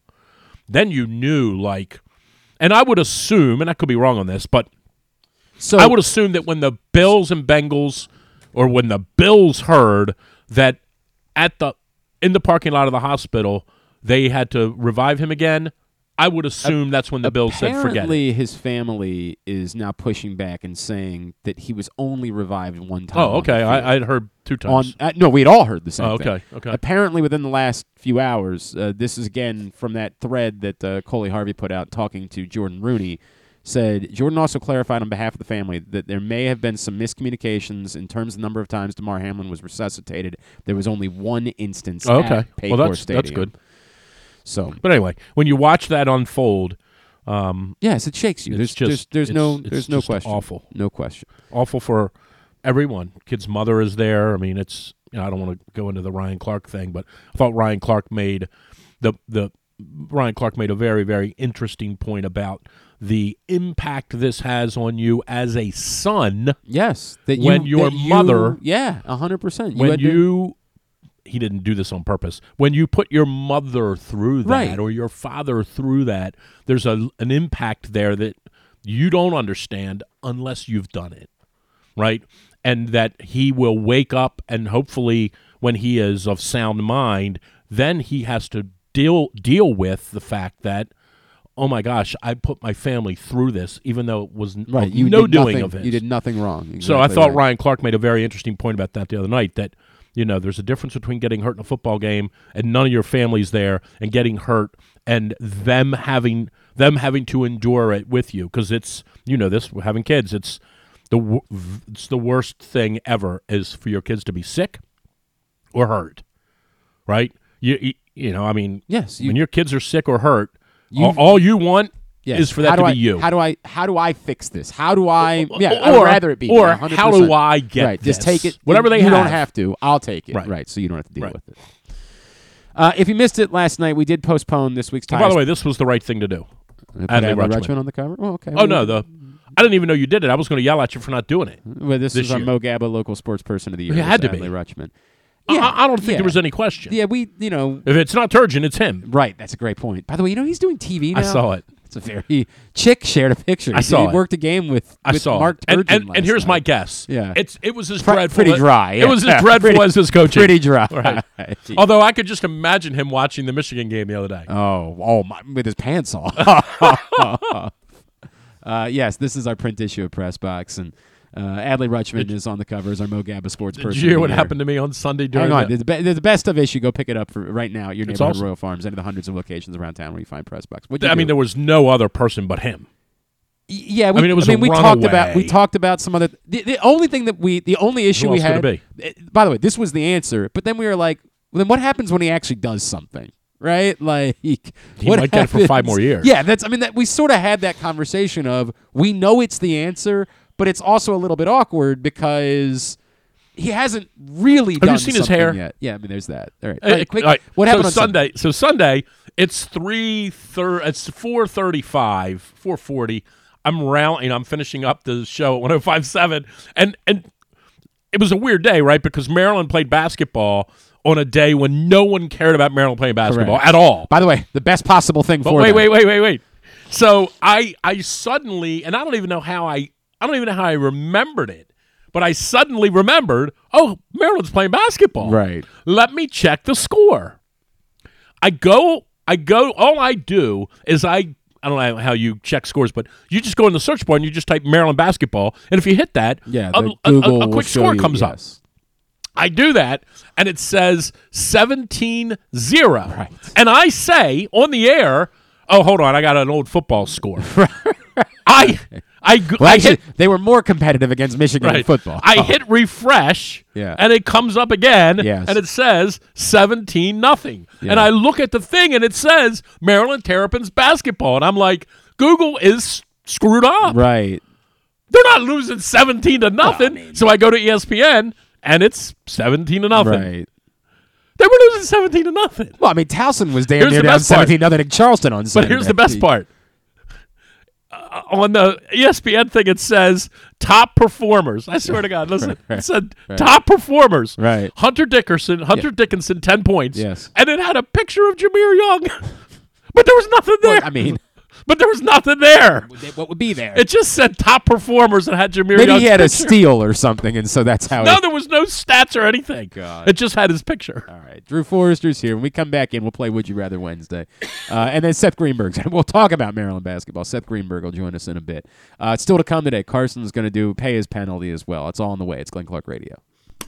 Come experience Maryland's number one sportsbook this NFL season at the FanDuel Sportsbook at Live Casino and Hotel, the ultimate place for any sports enthusiast. Take advantage of our 24 7 kiosks, massive video screens, and watch all the action from the best seat in the house. With more money paid out than anyone around, make every moment more at the new FanDuel Sportsbook at Live Casino and Hotel in Hanover, Maryland. Please play responsibly. Gambling problem? Please call 1 800 Gambler or visit mdgamblinghelp.org. The Baltimore County Police Department is hiring entry level officers start at over $60,000 and over $64,000 for lateral officers, with $10,000 signing bonuses available. Plus, cadets start at over $32,000. Great benefits are available like medical, dental, and vision insurance, tuition reimbursement, 15 sick days per calendar year with no limit, career advancement to more than 20 specialized units, and more, with further incentives for military service members and veterans. A passion for service, a career for life with the Baltimore County Police Department. Find out more at joinbaltimorecountypd.com or call 410-887-5542. Must be a United States citizen, have a valid driver's license and a high school diploma or GED equivalent. Make the most out of every day in your Toyota RAV4. Available in hybrid or gas only models. A RAV4 can get you where you want to go in style. Check out buyatoyota.com for deals on new RAV4s from your local Toyota dealer today. It's the perfect time to sign the young basketball fan in your life up for a membership in the Retriever Kids Club. It includes free youth admission to all regular season UMBC home games, plus a t shirt and a drawstring backpack. Membership is only $35. It makes a great gift. Visit UMBCRetrievers.com slash kids club for more info. Membership is available for kids 12 and under in the Retriever Kids Club. Again, UMBCRetrievers.com slash kids club. The latest edition of Press Box is available now, and it's our annual Best of issue. On the cover, we recognize Orioles catcher Adley Rutschman as our 2022 Mo Gaba Sports Person of the Year, and he sits down with us to discuss how his arrival in Baltimore was simultaneous with the Birds' turnaround. Also inside, we recognize the top people, performances, and moments of the year throughout the local sports scene. Press Box is available for free at over 500 area locations, including 60 Royal Farm stores, and you can always find the entire edition as well as the best daily coverage of the Orioles, Ravens, and Terps at PressBoxOnline.com. Experience the best in Kamado Grilling, a complete outdoor cooking appliance. The Ginsu Kamado Grill allows anyone to sear, grill, bake, and smoke all types of food. Designed for efficiency and function, the Ginsu Kamado Grill upholds the enduring legacy of the iconic Ginsu brand. The Ginsu Kamado Grill is perfect to cook all year round, is great for parties, and ideal for tailgating with your friends. Reserve your Ginsu Kamado Grill today at ginsugrills.com and get $100 off on your pre-order when you use the promo code TAILGATE. That's ginsugrills.com. Reserve yours today.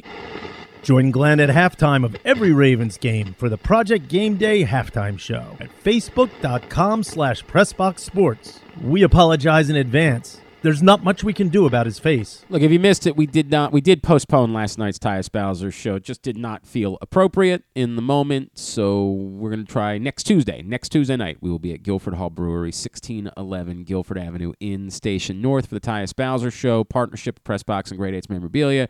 Brought to you by Maryland Vascular Specialist, the all new Ginsu Kamado Grill. Next Tuesday night, January 10th. Come join us for the final, final Tyus Bowser show of the season at Guilford Hall Brewery. Uh, Drew Forrester is here. Let's play Would You Rather Wednesday. Would You Rather Wednesday is brought to you by Glory Days Grill, where the Comfort Classic menu is still available. It includes the Twisted Ribs and Wings combo, or as Griffin likes to call it, the Meat Tornado, the Winter Spinach Salad, the Citrus Salmon, the Mac and Cheese Bites, the Bourbon Butter Cake. Oh my god, it's so good. And so much more. GloryDaysGrill.com is the website for you to get your order in. Number one, by the way, scenarios are up at Glenn Clark Radio on Twitter, Facebook.com slash Glenn Clark Radio. Uh, tried to go a little bit, I don't know, eh, we'll just deal with them. We'll deal with them and get your responses in. Somebody's winning a $25 gift card to Glory Days Grill. Uh, number one, I'm going to make, I want you to make two presumptions with me before we get here, all right? Okay. The first presumption is that for whatever reason, they're not going to finish the Bills Bengals game, and the Okay. AFC North is now off the table. Okay, right? Because they're just going to give it to Cincinnati. Yes, They're just essentially gonna- at that okay. point. Yes. Um, and then the second Uh, presumption. uh, uh, and, and by the way, if they were to somehow do that, Cincinnati beat both of those teams this year. Well, they beat they beat the Chiefs. Sorry, They beat the Chiefs, Didn't right. beat the Bills. right. Correct. Never beat the Ravens. Look, they, they did not. You're right. They did not beat the Ravens this season. That is true. Not Which. They, they could change that on Sunday. not yet, right. Point being, presume the AFC North is off the table, and presume that the Ravens were to find out in the next 48 hours that Lamar Jackson could play on Sunday. Would you rather they don't do it? Just play nobody on Sunday as much as you can. Try to save everybody from getting hurt, or you could use shaking some rust off. I'd put him out there for a half.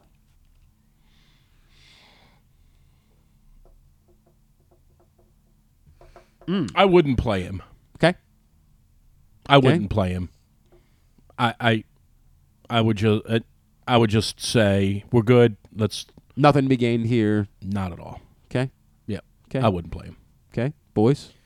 Uh, yeah, I don't think I would play him either. Uh, I mean, Ru- who knows if Russ is a real thing? I feel like it, it's gonna come down to the play calls, whatever they call for him, and uh, and and that's and and he'll come out 100 percent regardless. Okay. So, Okay. rest him. Don't don't All need right. to don't need to risk anything. I'd like to see him on there for at least a series or two. 'Kay. Just to, I, I would hate to have a playoff game situation and it's his first experience in a couple weeks and it not go well. I'd like a little tune up, even if it was just one drive. This Just- one is, by the way, remarkably split between these two things. Like th- this thing where who knows if rust is a real thing.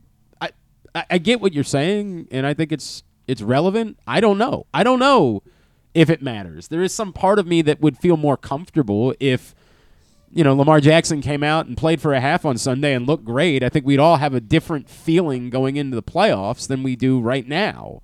But does it actually matter? I, I can't answer that question. I can't. Number two, um, our friend Jeremy Kahn shared something on uh, Facebook this morning.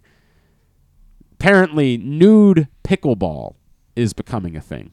Yeah, Tuesday, ni- Tuesday nights Yeah, at six thirty. yeah, you about Tuesday it. nights Uh, at six thirty. Yeah, yeah. you just heard about that from someone, or Oh, I mean, yeah, I don't know if it- Right. I don't know if they're still playing or not, Right. but but they Yeah. were Right, right, up until the holidays. Tuesday nights at six thirty in Jarrettsville. Jarrettsville, huh? Well, I mean, I heard that's where it is. I have no idea if it's the YMCA up there or not. Right. I have no I idea. don't know that there is a YMCA in Jarrettsville. Yeah, there, yeah, there is. Oh, okay. Um, the locker room's right to the left. You were just offered a great new job, making fifty percent more than Hmm. what you make right now. Oh man, what am I going to do with all that money? But you have to. What- what is fifty percent more of, of ten thousand dollars? No doubt. Uh, but you have to go play nude pickleball at your new boss's club once a week. I think I'll stay poor. You're gonna stay. You're gonna I'm good. I'll out. stay poor. Yeah. Yeah. I mean, really? No, I'm though? good. I'll stay poor. Okay. Yeah. Griffin. I don't ask these two goofs. So, I mean, yeah, I guess why not? Right. Correct. What do you have to Just lose? playing pickleball? Well, I mean, there are going to be other people that are going to There's be gonna be other naked people I'm yes, staring at. Yes, Yeah. including How long do I have to play pickleball? including your pickleball? boss, Ev- once a week for the for an entire year. How long is this pickleball session? A normal a pickleball session. It's going to be an hour or two. I mean, it's going to be a real. It's good exercise. Go to a country. But I agree with Yeah. that. I don't know if I really want my thing flapping around, but it's probably good exercise. Carson. I couldn't do it. I don't think. I couldn't. I'll just I'll just stick with my current salary. All right, Your nothing your zero. Yeah, my Carson's current- doing my- the math of fifty percent of zero is zero. not worth it. So I really stand to gain nothing from this. Just having to play naked pickleball. I'm, so I'm I'm struggling with it. I feel like it'd be different to me if I was the only one that was naked. Like everybody else can be naked too. What are they gonna do? Judge me? like I don't know, man. For fifty percent more, uh, you know, it's a great new job. I, I, I, I think I'd still have. I, it's it's tough. That the only part that's tough is what happens when you find out that like one of your boss's friends is someone in your your your sphere, right? Someone in your life. Then what do you do at that? I'm point? getting paid for this. All right. You just tell True. them. It's true. You're not. You're you're choosing to show up and do this. I'm at least getting paid for No, it. I- yeah, no, yeah, that's what I'm yeah, saying to the yeah, other yeah, you're right, person. right. Like this is just you choosing to do it. I also wouldn't want to spend one night a week playing pickleball too. That's a that's a time commitment. What are you doing that's so scary important that you couldn't? Not pickleball, just something else. Well, again, he's not getting paid, so Get out of here. True. Number, number three. Would you rather Carlos Correa backs out of his Mets deal and instead ten years, two hundred fifty million with the Orioles, or two teams have already backed out? Nah, no chance. Nah, Not I'm doing good. Nah, no thanks. Okay. I mean, You gotta want him to spend some money. This is the I- I do, part. but- but this on- is on the a healthy difficult- player. This is the difficult part for me, and this is the reason. The only reason why it's struggling, and there are people that are struggling with this because I think it's the easiest thing in the world to say no, right? But if they don't do that, what are they spending money on? well, I mean, maybe no one. Ryan O'Hearn, he got 1.6 million. That's a great point. But they did get Ryan O'Hearn, But n- no, but no to no to but, Correa. but you also had to give up cash considerations for Ryan O'Hearn, and so but we got money more- back for Tyler Nevin. So that's, it all works out. In I- the they got like fifty thousand for Tyler Nevin. I Oh, think. man, how about that? it's, it's fifty thousand more than I probably would have. They argued uh, it was seventy five, and the Right. and the Tigers were like, "We're not giving you a nickel more than 50. Right. And the Orioles were like, "All right, we'll take fifty grand." there you um. I, I I would just pass on Correa. Something's wrong, obviously. Well, there's clearly something you wrong. know he's There's- going to the A's for like eighty three thousand a year. yeah, right. There's a big difference between something being wrong for a 13 year, 300 some million dollar deal, and then the, I don't know if the Mets wouldn't be willing to do a 10 year, 250 million dollar deal with Carlos Correa, right? Like that's the part that I don't know. It might very well be that they say it's like what the Orioles used to do. Hey, we'll negotiate with you, and then after we see your physical, we'll really negotiate with you, right? Like then, then negotiations Right. can actually start because we're going to blow up the number that we said we were going to give you after we see your physical. Right. I don't know if that's the case. That's what I'm, that's why I'm struggling with this. There is a part of me that still says the value of just doing this, even if there's some danger to it. Even like Carlos Correa played this year, played pretty well. There's some danger, obviously, but like there's also danger of being the team that never gives anyone any money at all totally. ever. I mean, you know, I agree, agree, agree, agree, agree. Just not on Carlos Correa. All right. Well, you you can find somebody to give it to. I hope. I mean, I don't know who's Just John- give- give John- to- is Johnny Cueto still Give it- available? Yeah. Give, Yep. you can give Wacha and Cueto. Give it to both of those guys. Go ahead and give those guys the money. Or just go ahead and give it to Gunnar Henderson now. Sure, I Just give him two hundred million not, now. I'm not opposed to that. Right, Not opposed to that. Over there. Uh, yeah, I guess I'll pass too. You know, Okay. don't want them to get a bad taste like they did with Chris Davis and then never spend again for that. Too, I guess too much risk. Fair enough. I'll pass. And you know, t- in today's game, a lot of uh, people saying you know certain players are being overpaid for, and the argument e- is you got you got to go get your guy. every player. Yeah, you got to go get your guy. Not And, certain players. You know, I'm I'm with that as a, if as a GM, you know, if there's a guy in free agency that you want, okay, if you have to spend a lot of money, go get your guy. But this one just doesn't feel right for me. I don't. I'm not on board right. with it. Continue to get me your responses at Glenn Clark Radio on Twitter, Facebook.com slash Glenn Clark Radio for Would You Rather Wednesday. We'll continue to share them throughout the course of the day. Uh, and somebody will end up winning a $25 gift card to Glory Days Grill. What's your deal? Do you want to stick around a little bit or do you want Um, to? yeah, I got to go fairly soon. So All right. Well, we got Seth Greenberg coming up. Do you want to talk to him or do you want to? Do You want Nah, I got to roll. All right. because I got so, I got to be somewhere at noon. Uh, you got. Uh, you want to? Pro- you want to sell your calendar? Oh, I do have some left. If anybody's interested in supporting our uh, FCA golf program, it's hundred dollars. You get we do two drawings a month. It's all golf. So, I mean, and if you just want to be nice and support FCA golf, that's great. But you're you're signing up to for these two raffle drawings that we do. Um, clubs, putters, apparel, golf course foursomes, just golf, golf, golf, golf. Um, if you're interested, email me, 18 in a row at gmail.com. And it's hundred dollars. It's a hundred bucks. It's all tax deductible. You buy the calendar, and then we do two drawings, and you get a number with your calendar. So, like your number might be seventy four. If we we draw at random, and if we draw seventy four, you win. Okay. Right. And and there's drawings every month. Two times. Two times. Two times a month. Two times a month. So there's we, we 24 call that twice monthly. sounds like you basically got a one in four chance of winning. I, yeah, that yeah, that math. Well, I went to there's- Glen Burnie. If there's so- a hundred people that get calendars, I went to Glen Burnie, I so- understand that, Right. but if there's a hundred people that get calendars and Okay. there's 24 prizes, work with me, right. 24 prizes, Right. That's almost 25 out of 100, which would be exactly one out of four. Right. I I can do that math. That you're still not, right. You're still not. I'm still not 100% sure, not but it certain. sounds right. You're still not certain. Sounds that right. Actually works out. All right. I appreciate you stopping by and hanging out with sir. us today. Drew Forrester, drewsmorningdish.com, at It's a Hooded Four Iron on Twitter. All right, uh, let's talk some uh, Maryland basketball this morning. This man was on the call last Thursday when Maryland beat UMBC. Um, he is the former Virginia Tech head coach, ESPN analyst, and our friend Mr. Seth Greenberg. He's back with us now here on GCR. Coach, it's Glenn in Baltimore. It's great to catch up with you. Thank you, as always, for taking some time for us. My pleasure. The state of Baltimore. Always good to talk to guys. That's true. The home of the great Malcolm Delaney. I know you and I will never get sick of talking about that young man. Uh, what a hell of a talent he was. Always appreciate you taking the time for us, Coach. Um, if I could, you know, I, I do. Obviously, I want to get into Maryland. I want to get into what you saw, and even a little bit about UMBC, if I could. But um, I I just for a second, obviously, we know what the, the in the world of sports, there's one kind of predominant conversation this week. Can you take me through as a coach, like what you saw Monday night and the the difficulty of being a leader when when you're going through something like that, and what it requires from someone like Sean McDermott right now, from Zach Taylor, and they're dealing obviously with with adults, right, with fully grown adults at that point. Can you just take me through the role of a coach when you're going through something that's just so unprecedented?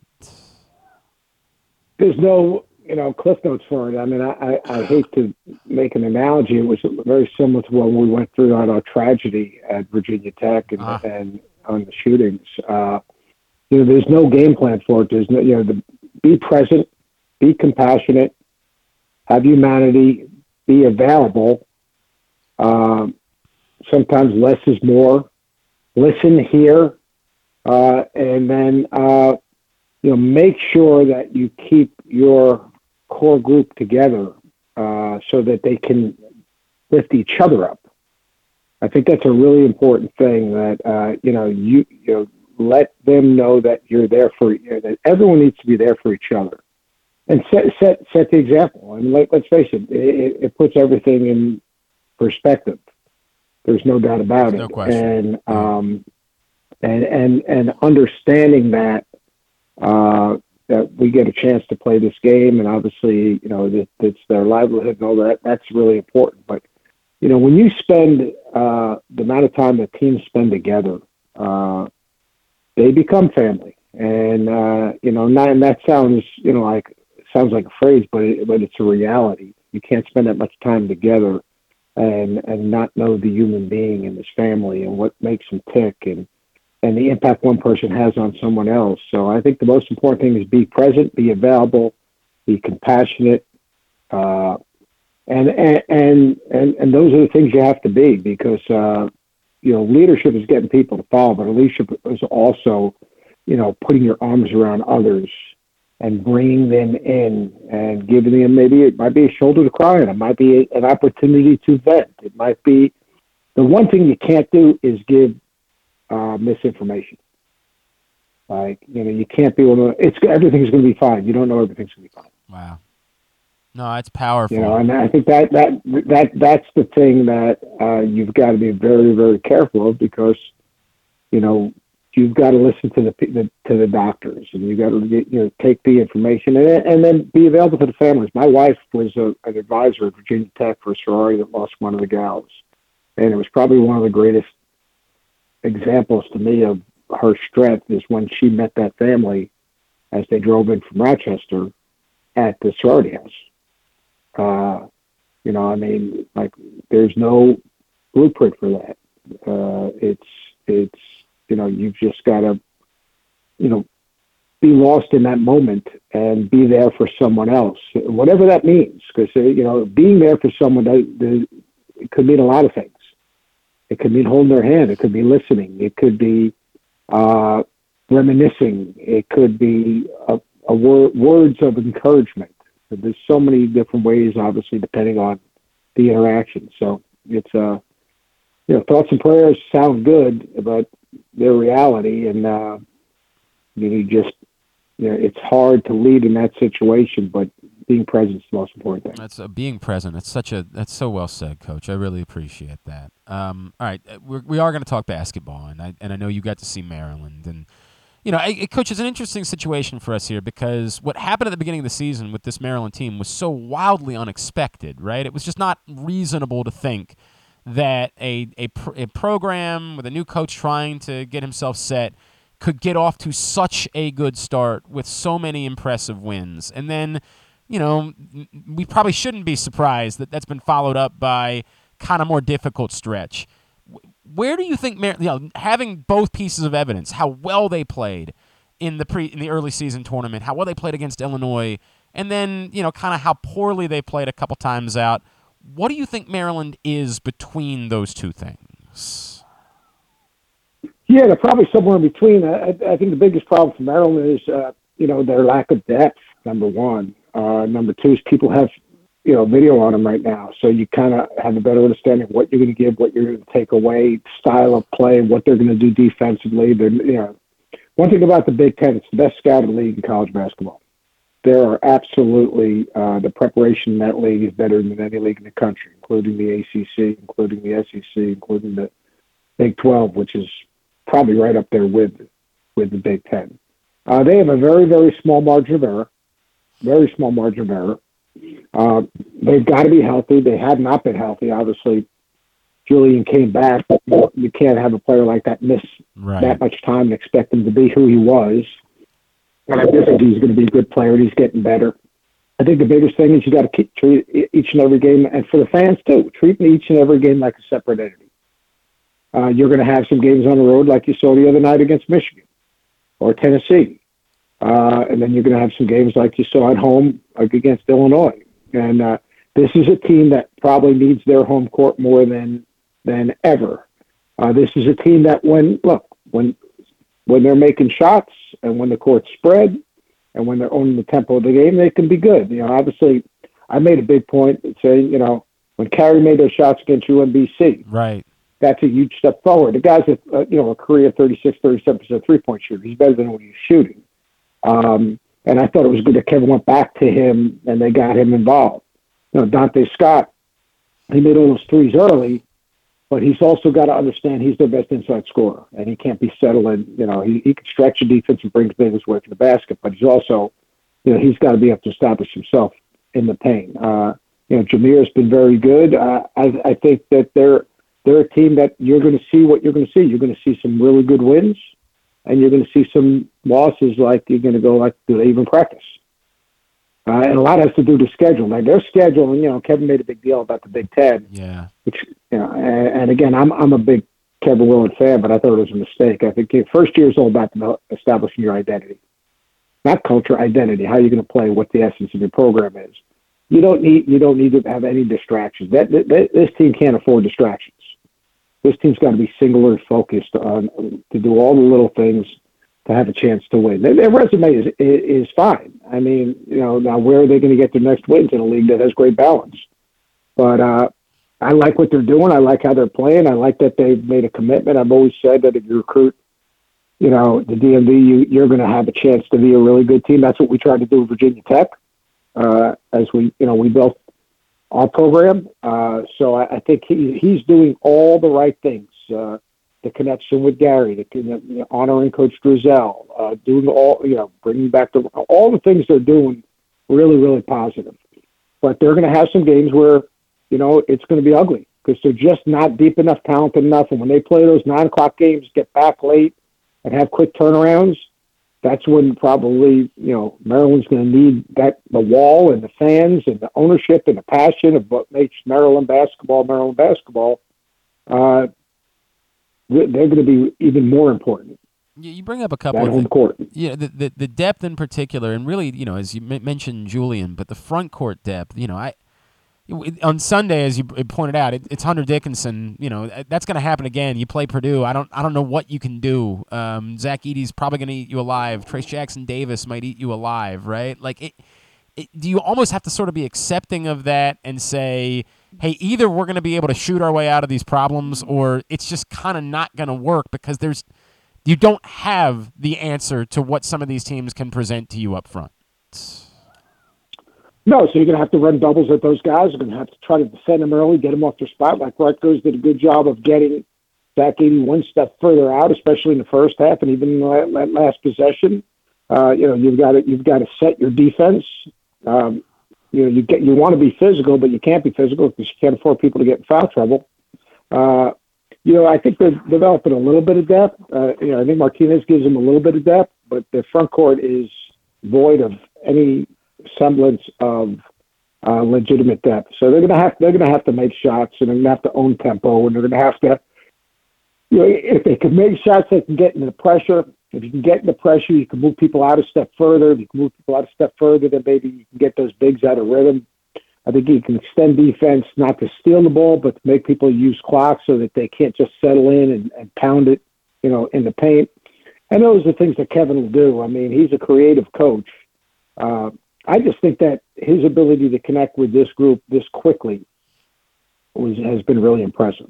I, I it, it, by the way, he's pushing all the right buttons. There's so much to like. I, Seth Greenberg's with us here on GCR. I wonder if there, you know, we, used the word a couple weeks ago after you know the, the Illinois win. We started talking about is it time to recalibrate expectations, and I almost wonder if there's a danger that we have to kind of uncalibrate a little bit, right? That that there has to be a reminder for this fan base of it was it was not fair to expect this was going to be a team that was going to compete for a Big Ten title this year, and don't allow yourself to be disappointed by the fact that that's not the, the trajectory they started on is not likely to be where they're going to end up.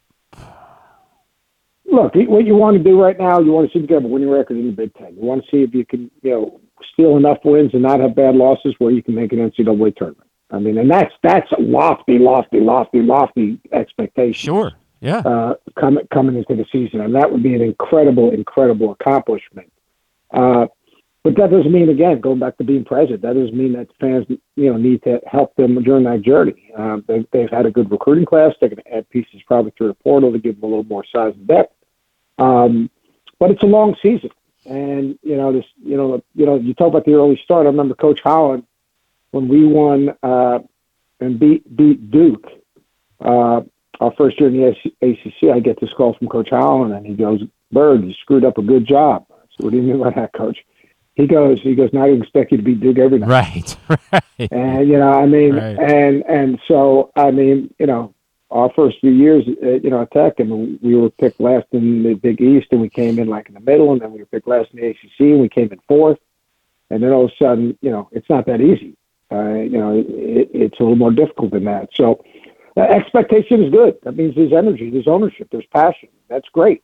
Uh, uh, and let's face it, like fan is short for fanatic. So you know, like you know, you win those games, and the fanatic fan, if you start losing games, is you know, you, you know, it is what it is. You know, they're going to start they're they're going to start losing their minds. but the ownership of of of the fan base in Maryland is undeniable. But if, if it is undeniable, then people show up and help them win. What do you think of UMBC, Coach? I this is it's interesting because I think a lot of us. I like Jim's team. Yeah, I think a lot of us expected kind of a down year for them, but and the defense is obviously still a huge issue, but they can score. Um, you know, they didn't look so great against Vermont the other day, but that's you know Vermont. They're really good. It seems like they're set up to try to be competitive to give themselves a chance to to, to work towards maybe another rematch with Vermont in the uh, the, the tournament. Yeah, I think they're good. You know, the league is a level playing field, but uh, I like their team. Youssef is a tough, confident, physical, experienced player. Uh, I think Colton Lawrence is, you know, a guy that's used to winning and lead eight at Bentley. I think Jarvis Doles uh, is a tough matchup. Uh, you know, Mensa didn't have any impact in that game the other day. Uh, you know, they've got guys coming off the bench. I'll tell you one thing: the the kid uh, Dion Brown is going to be just a monster in that conference. I mean, he is a high level prospect. Uh, Fagan comes from a winning program as well. So well, I think what he did a great job was is Jim went into the portal, and he didn't worry about stats. He worried about character and winning players, guys that have been on part of winning teams, guys that are more concerned about winning than if they're playing, you know, getting 20 shots a game. And uh, you know, Goodwin and and and just if you look at the guys they brought in, they brought in tough, physical, mature guys that you know they've got a good feel about them. Uh, love the style of play. They play with great pace. They play with good spacing. They put you in binds um, with their offensive uh, spacing, execution, and system. I think he's a really, really good coach. He's excited about to be there, and and, in leagues like that, it's plain and simple. You need to put. It's all about three days in March. Uh, look, I you know I was in the Big West and we won the conference tournament at Long Beach State a couple times. You know, we lost in the finals once. We we got we won the league by like three or four games, and then got whacked in the first or the second round because we got the bye once. It really is. It's it's kind of dealing with the three days in March, being confident, but understanding, having a sense of urgency, and and they're a team that um you know within that league would they'd be one of those teams that will have a chance.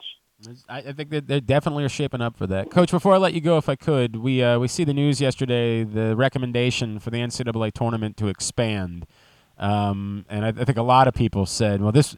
Where, where was this news for Seth Greenberg once upon a time, right? Like, where where was that? What what's I, it's interesting because I feel like the reaction to it has been more negative than any anything else. That that fans and even a lot of people within the sport have said we don't need a bigger NCAA tournament. That doesn't actually make sense. The tournament is perfect as it is.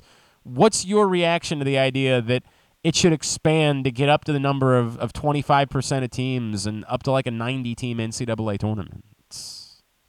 Yeah, I think we, it, it'll potentially devalue the regular season, which we can't do because you know our sport unfortunately doesn't really start in terms of the national attention, uh, except obviously uh, on our network and other networks that carry a ton of games uh, until the Super Bowl's over. And we've had great games, but I mean, you know, people are so fixated on college football playoffs and Super Bowl.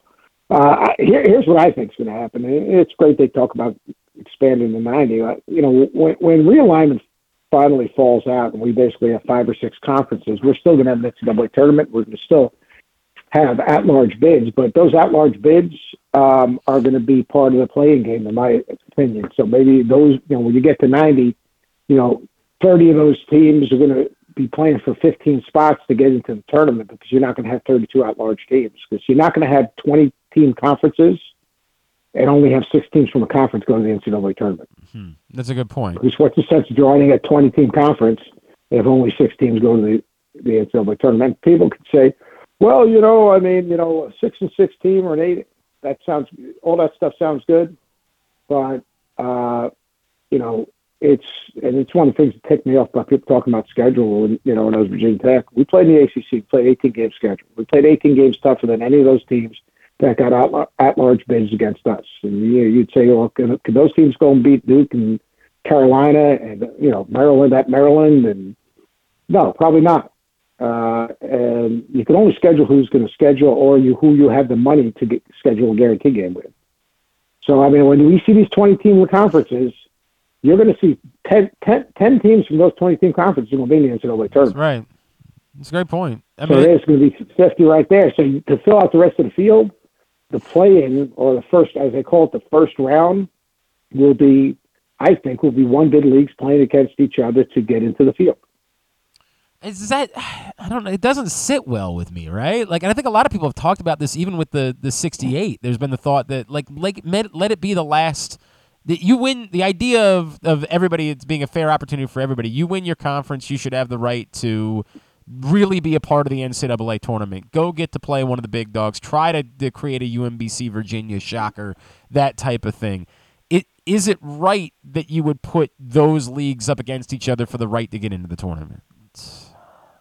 They're in the tournament. It's the first round, whatever you want to, whatever you Yeah. want to call it. They'll Yeah. they'll just be buys. But here's the deal: there's not like life's not fair. I know.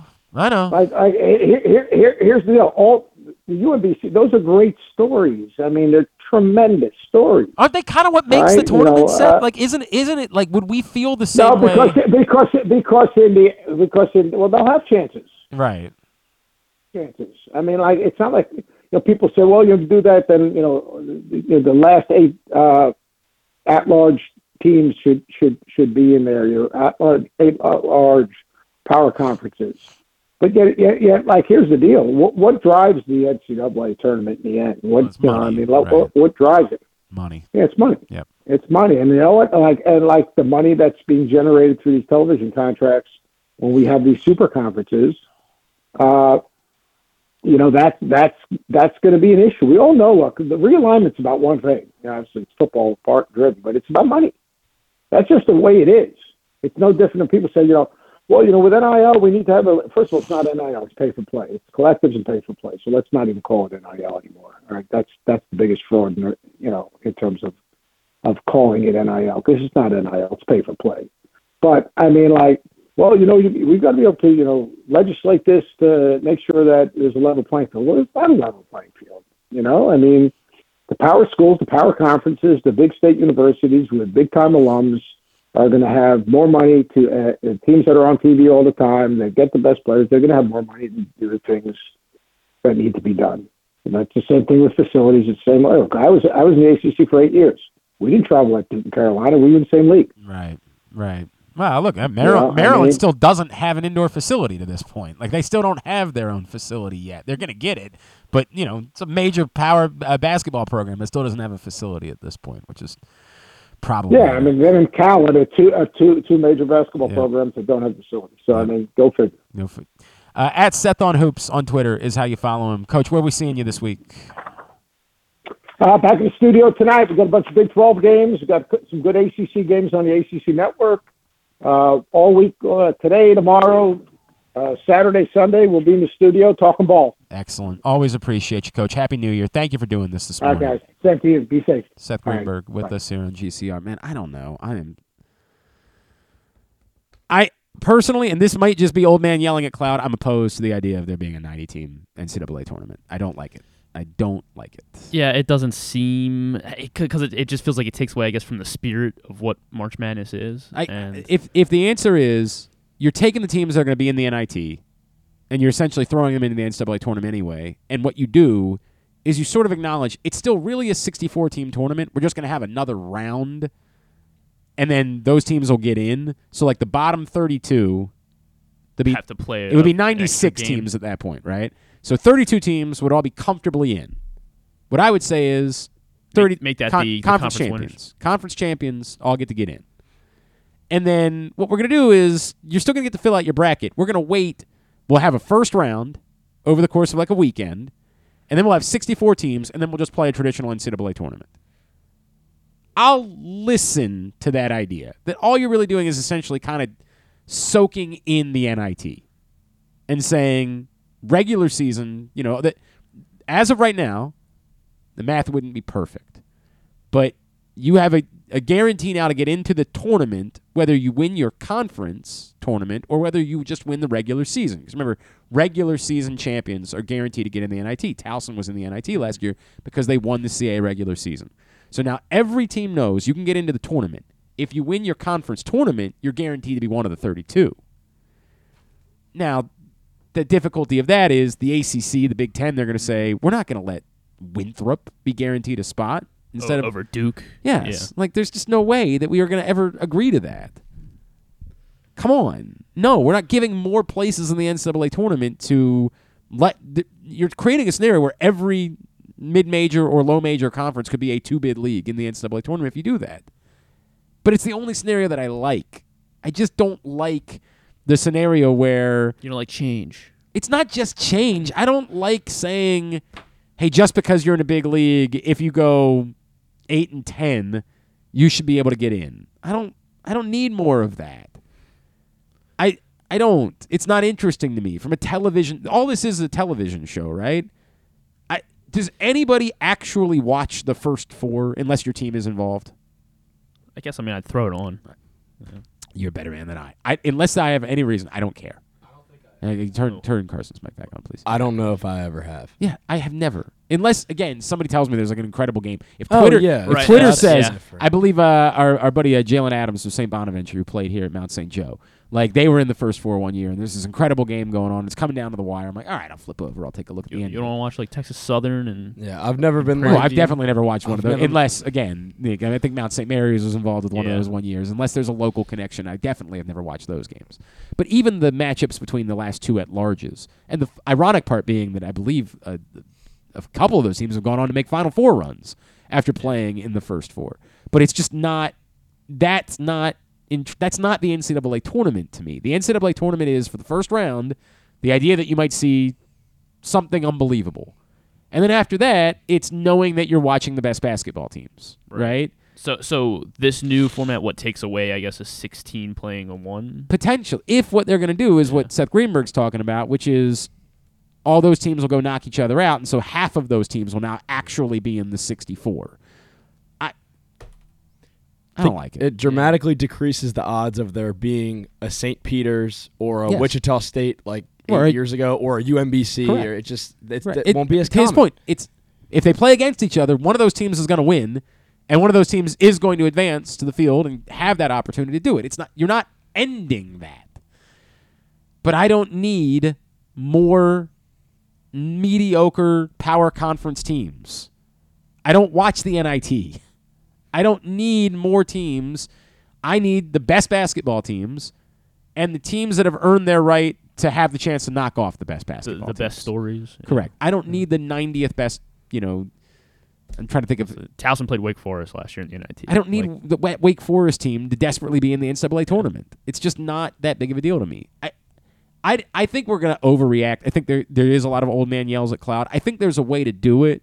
Where again, I think part of this is the sanctity of the bracket. We love the tournament because we get to fill out a bracket. Once you get to 90, 90 teams, it's impossible. it becomes very difficult to think there's a bracket. If what they do is they say, look, what we're really going to do is separate this by a week. We'll announce the field, and then the first week, we're going to play all those first round games, and we're going to come out of that weekend with a field of 64. And then that Sunday night, you go fill out your bracket with the 64 teams that are left. Uh, okay, then the casual person can still get involved. What the the, the, the danger is for the NCAA tournament, they want to grow interest, and then if you put 30 more teams in, there's 30 more fan bases that have interest. But you got to what you're missing out on is that for the casual fan, the only part we care about is can I fill out a bracket? That's it. That's the list of things I'm interested in. Can I fill out a bracket? Don't screw that up. Make sure we still have 4 days to be able to fill out a stupid bracket, talk about it, pretend that we care, pretend that we've been watching all year, pretend like we know the names of the players. Mm-hmm. That's what we need. Which we do. We do. Well, some of us do. You might. You're still young. You're going to get to an age where you're not. I promise you. There's going to come a time. Once upon a time, I could tell you a player on every team in the NCAA tournament. Ooh. Because I didn't have should play that. We should I didn't. For Christ's sakes, I couldn't name 12 basket college basketball Can you name players. all 363? I've done that quiz before, and I normally miss like five every time I do it. You know what I There's- did once? What? I named on the on the Jet Punk quiz Yes, website. correct. I got the 2018 NFL top 100 players from NFL Network. Well, they tell you like the team. Uh, yeah. and the, yeah. Like I've done. I trust me. I've had spent a few nights on Sporcle myself. I know Jet Punk's another. It's- it's it's pretty- thing. it's pretty I've- fun. I've had that happen, but when I do the name all the college basketball teams, I normally am off by about five, and it's like five that I know. Still really impressive. I just forget, like, because the clock's cl- ticking, and you're trying to do it geographically, and then you're like, you forget, for example, what state Lamar is in. You're like, oh right, Lamar. You know, like it's something like that. SIU Edwardsville slips your mind. USC Upstate ends up being left off the list. I normally, I've never gone Great schools. perfect, and I've probably done it like seven times in my life. And then every year, like this year, there's what, Lindenwood and Queens and all these new. New there's a Bronx too. I think. I think at it's one just point. Queens. I don't Yeah. think no. I don't think there's a Bronx. I'm, I'm doing this after the show now. All right. Well, maybe do your work after the show, and then we'll Oh, yeah. deal with something else. It's all in there. All right. Uh, g- garlic juice and mouthwash. All right, coming up I'm gonna go- next. I'll go get it. Coming up next, Glenn Clark Radio. Gambling can be a fun and entertaining experience, but there are risks involved. If you're planning on betting on the game at the casino or on your phone or computer, know your limit, stay within it. Set a budget and a time to stop. Remember, gambling isn't a financial solution and it doesn't mix well with alcohol or drugs. Know the risks and have a plan before you begin gambling. For free and confidential services, call 1 800 Gambler 24 7 or go to helpmygamblingproblem.org. Experience the best in Kamado Grilling, a complete outdoor cooking appliance. The Ginsu Kamado Grill allows anyone to sear, grill, bake, and smoke all types of food. Designed for efficiency and function, the Ginsu Kamado Grill upholds the enduring legacy of the iconic Ginsu brand. The Ginsu Kamado Grill is perfect to cook all year round, is great for parties, and ideal for tailgating with your friends. Reserve your Ginsu Kamado Grill today at ginsugrills.com and get $100 off on your pre-order when you use the promo code TAILGATE. That's ginsugrills.com. Reserve yours today. Whether your focus is luxury and comfort, convenience and technologically advanced connectivity, or sporty performance and aggressive styling, we've got the perfect Highlander for you. Check out buyatoyota.com for deals on new Highlanders from your local Toyota dealer today. Looking for some excitement in the new year? Laurel Park has plenty of live horse racing events to spice things up this January. The much anticipated winter meet kicks off on January 1st, plus, we've got special MLK holiday racing on Monday, January 16th, and the Winter Carnival Stakes on Saturday, January 21st. Winter may be cold, but the racing at Laurel Park is hot. Learn more about upcoming January events by visiting laurelpark.com.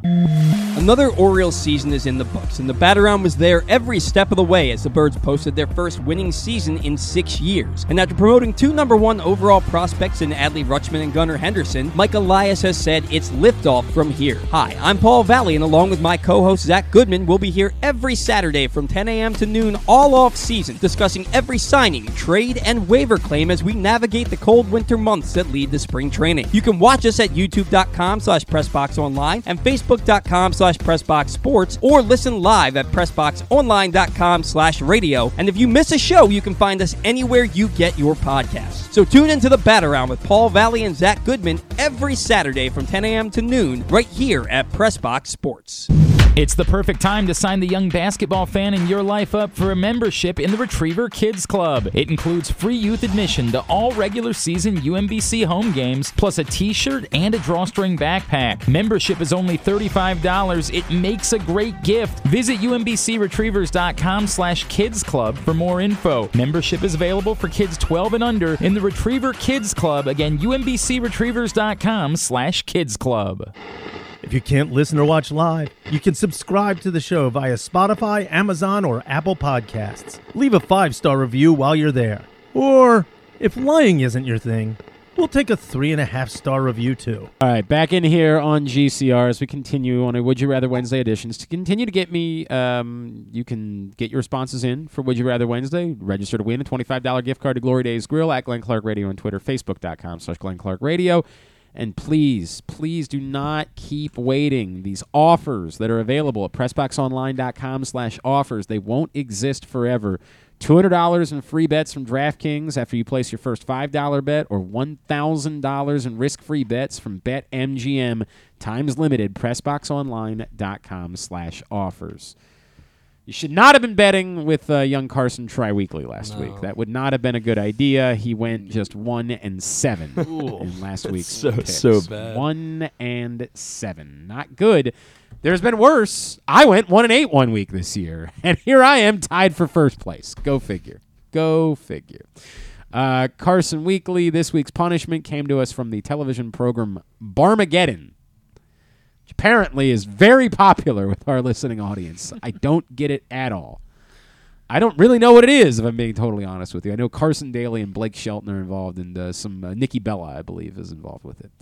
Uh, but uh, our friend Tim from Bel Air said that they did a punishment. Uh, they had, he had two options. This was the one that we chose. Punishment is.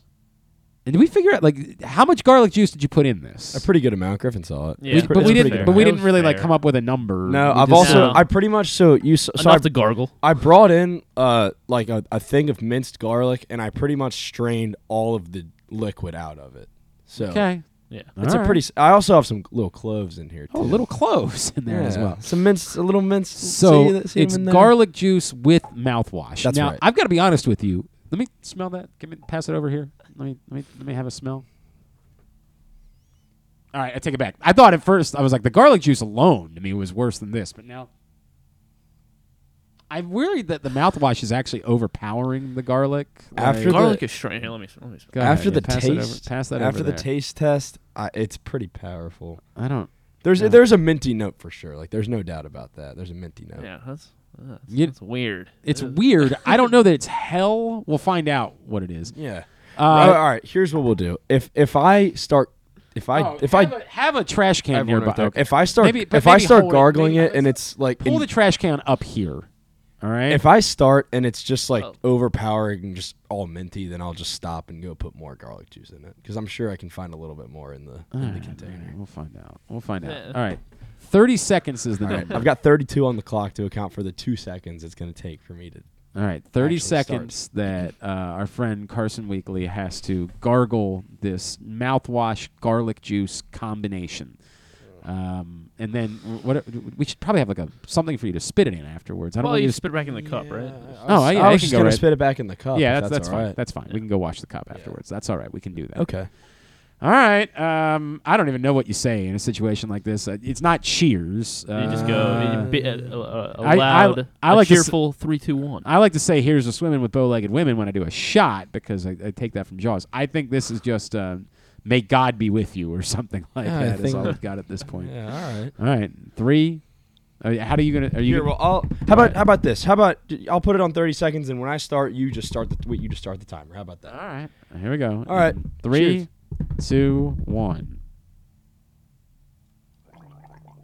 Okay. And I did So- not. He did not get it all. He realized that oh, maybe. oh, it's, oh, it's running down his. Oh, Oh, God, it's running God.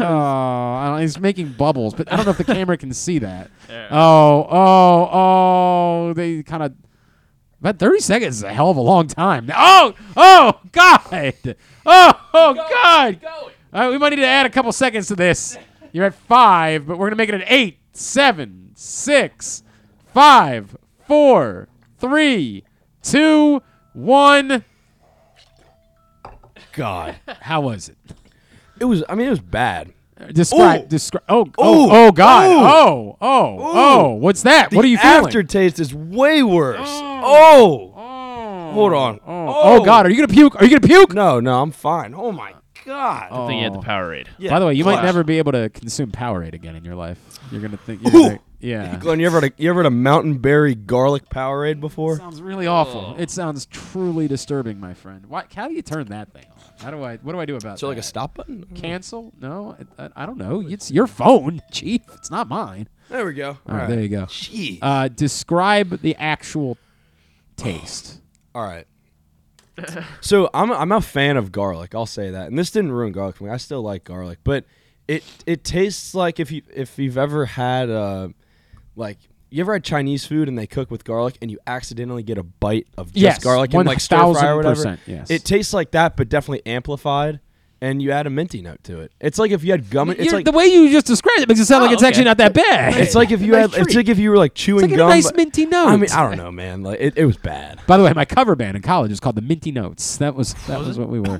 Um, you're gonna be all right. The worst part was the Now, what happened? I- there were a couple times in there where you were struggling. What was describe what was going on there? That was a gag. You did you think you were going to puke? No. Do you think you're gonna have to spit it all back up? No, well, there were, I spit a little bit back in because Yeah, I- it was I- foaming over my mouth. That's the only reason I did it. But that was kind of good for the for the imagery of. The Well, I. I would, judging by how I how wet my shirt is right now, I think there was enough bubble. yeah, I think there might be enough there. All right, I don't know. It it, it happened in Yeah. a weird way. Like I don't. The mayonnaise it- Oreos was the worst. I think because it was so quick. Right. Right. like I think because It it, was doesn't so quick, it feel- does not feel yeah, it as doesn't feel- satisfying as some of Yeah, the realistic. Should, should we like, just make him drink it real quick? drink. You drink, Drink- actually drink it. no, Of course, no. I'm not satisfied. Uh, No. Yeah, right. I mean, yeah, it- what are it you, a wasn't- team player it or not? wasn't- it wasn't We're- great, Are we but- paying you no money for this? yeah, but I'll say the mayonnaise Oreos was definitely the that was this. If you gave me the option, I'd do this. well, you didn't have mayonnaise dumped on your head. You're welcome for that. Glenn, that. you had like a body condom. I still, on. I did have a body condom on. Yeah, it seeped through, much, much like when uh, the hockey players drink the beer through their shirts. There was plenty of that stuff that was seeping through. Yeah, I'm sure. I was I'm feeling it in my grundle for At least about you got three some days. more use out of the out of the costume. Yeah, though. then we threw it away. It was, I would we, we tossed that I wouldn't want costume that. I wouldn't right wanna into that, that dumpster either. back there, as well as my kid's kiddie pool, which I hope I hope my wife never asks. Hey, whatever happened to that kiddie pool? She saw the video and she never put two and two together that I stole my children's kiddie pool. It was looked like it was in bad shape. Yeah, it looked like it I didn't get any Plus, they're the too, thing, they're too old for this now. They're they're seven. And, They, they need a bigger one. Did I get any? I didn't get any on any of the I think mics we're- or anything. No, I Nah, think, I we're think we're good. I think all right, cool. All right, well done, Carson. good thank job. you, thank you for paying off your penalty. All right, we are winding down for uh, today's edition of the program. Also brought to you by your local Toyota dealer and buyatoyota.com. The Toyota Tacoma comes in a range of models and trim lines, so you can choose the perfect Tacoma to reflect your unique personality and driving habits. Check out buyatoyota.com for deals on new Tacomas from your local Toyota dealer today. Um, I was going to try to do Young Utes today, but it's already twelve twelve. I, I mean, I have it if you want to do it really quick. It's very. I mean, argu- it doesn't matter. Whatever you want to do. How quick? I can. I can make it pretty quick. All right, man. These, all these are these Young pretty easy. Utes, Young Utes, brought to you today by the FanDuel Sportsbook at Live Casino and Hotel Maryland, the best place to watch and bet on all sporting events. Of course, Saturday night fight night in the FanDuel Sportsbook. Gervonta Davis in action against Hector Luis Garcia. You're going to want to be in the FanDuel Sportsbook at Live Casino and Hotel Maryland so that you don't have to pay to watch the fight. You can watch it for free, win money, but reserve your spot because they get uh, the expectation for this Saturday night is that it's going to be an insane crowd. So reserve your spot right now. Email events at sportssocialmd.com for fight night on Saturday night. You all right? You Yep, I'm okay, good. All right. How long do you think you'll be tasting that for? Probably 25 minutes. You, really? You think it's that quick? I mean, I don't know. I've never in, in t- When I've- you I've did the this much mayonnaise, when you did the mayonnaise Oreos, it ruined my lunch. What was your lunch that day? Nothing. Because you didn't want lunch Because I was too full and too. I, I didn't want to. I, I was disgusted, quite frankly. all right. Fair enough. Thought whatever Fair you enough. ate would come back up, or Pretty much. Like, and it, it just it felt like I had a dumbbell in my stomach. Uh, all right, I can see that. I can see that. All right, what, what you got for young Utes? What are the young Utes talking about? All right, so uh, during the college football playoff, there was a girl, uh, a Tulane student that was shown about? Well, on camera. that wouldn't be during the playoff. That or was not. during well, the sorry, not during the Cotton playoff. During Bowl, the, yes. dur- but that was during the the New Year's bowl games. There was a uh, a, U, a USC student, a female USC student shown, a female Tulane student shown, uh, a Michigan fan, and a lot of people, these girls, basically everyone thought they were really pretty. And now Th- they are, yes. And now there, well, there's a debate of you know who was the prettiest out of the three, and now they've actually all been, uh, they've all gained quite the social Yeah. media following because people have found their names. So the, there's the Tulane girl. So somebody posted a video like on my TikTok feed. I, Mhm. was I just, saw the was same thing, scrolling, and, and somebody was like, "Someone find this girl." And literally the next, like I swipe up, the next TikTok is her TikTok. Yeah. and she's Uh, like Ellie, her video. Ellie Fazio There you is go. the name of the Tulane girl. I don't know about the others, but I do know that that's the name of the girl from Tulane. So there's a debate now of you know who's the prettiest, and they've all gained quite the social media following now as a result of being shown on camera. and well, in thinking they're fairness, because that's what we are as a society. Sure. Are you are you attractive? Then we think that you add value to the humanity, and at some point, this is we're just going to make Dixie D'Amelio the president of the, the Sure. country or something like that, because that's the way it's going to go. Um, they are like let's be clear about that. They are attractive young women. There are lots of attractive young women, attractive men. There's lots of attractive people. I'm not really sure why these particular people will stand out, other than just being attractive. Like I don't, I It's don't. pretty much all it takes nowadays. I understand, and that's. I think that should be a disturbing commentary and, and particularly troublesome. Like that, I'm, not, I'm trying to be very nice about this. They are. They're, these are lovely young women. Somebody you walk across, uh, come across today will be just as attractive as these women are. I, it, this this isn't even like prime meme. Like once upon a time, remember the Villanova girl that was crying while she was playing with the flute? Yeah. it was a wonderful meme, That was a meme. opportunity. I hope that poor girl has like been able to make peace with like being the flute girl, right? Because that was a great. These aren't even good memes, really. Like the one girl was biting her nails, so like that might be a meme that you could come out of with. These aren't. These are just. All these are attractive people, Right. I- Like, yeah. and, and I don't- I'm not trying to d- belittle them. They might have wonderful things to offer society. I hope that's true. But all we're doing is just saying, look at this hottie. It's pretty much yeah. That's it. And then We look are- at these three hotties. Which one's the hottiest? That's pretty much what it's been. Uh, number two, there's this. That's young- who- That's, in. that's who we are. Yeah. That's it, Griffin. Griffin. Griffin. Still, he's like, he's like, yes, exactly. Exactly Uh, what we're doing. Number two, there's a young man named Logan, and uh, he has amassed about three million followers now across. his Is he social media. attractive? I, I I don't know, right. but he has amassed about three million followers across his social media accounts, and he has basically uh, created this fascination with Korean food for a lot of people and a lot of Americans that don't really know much about it. And he cooks authentic Korean food, and people are just like, obviously, food's a very popular thing on social media, but he has gained a few million followers insanely fast by just cooking all these authentic Korean dishes. And he's probably about like, I think he's like 21 years old. He's like a young kid, and everyone's become quite fascinated with him. What is his? It's just. Do we know a last name? Do we know anything more about this guy? if- if I- his- Logan. The I like- first video I like of his that- Korean food. The so- first video of his that really blew up was him making kimchi, and that was the one that I think like got kind of put him on the map. Or at least that was the first one that I saw. Okay. Here, go kimchi guy on TikTok. Logan M is his username. Ah, Logan M. Ah, oh And Logan M. He's got. It's actually Logug M. Oh, th- there you go. He's That's- got his TikTok is L O G A G M. and he's got two and a half million TikTok followers and 112.2 million likes across all of his videos. Is he Korean?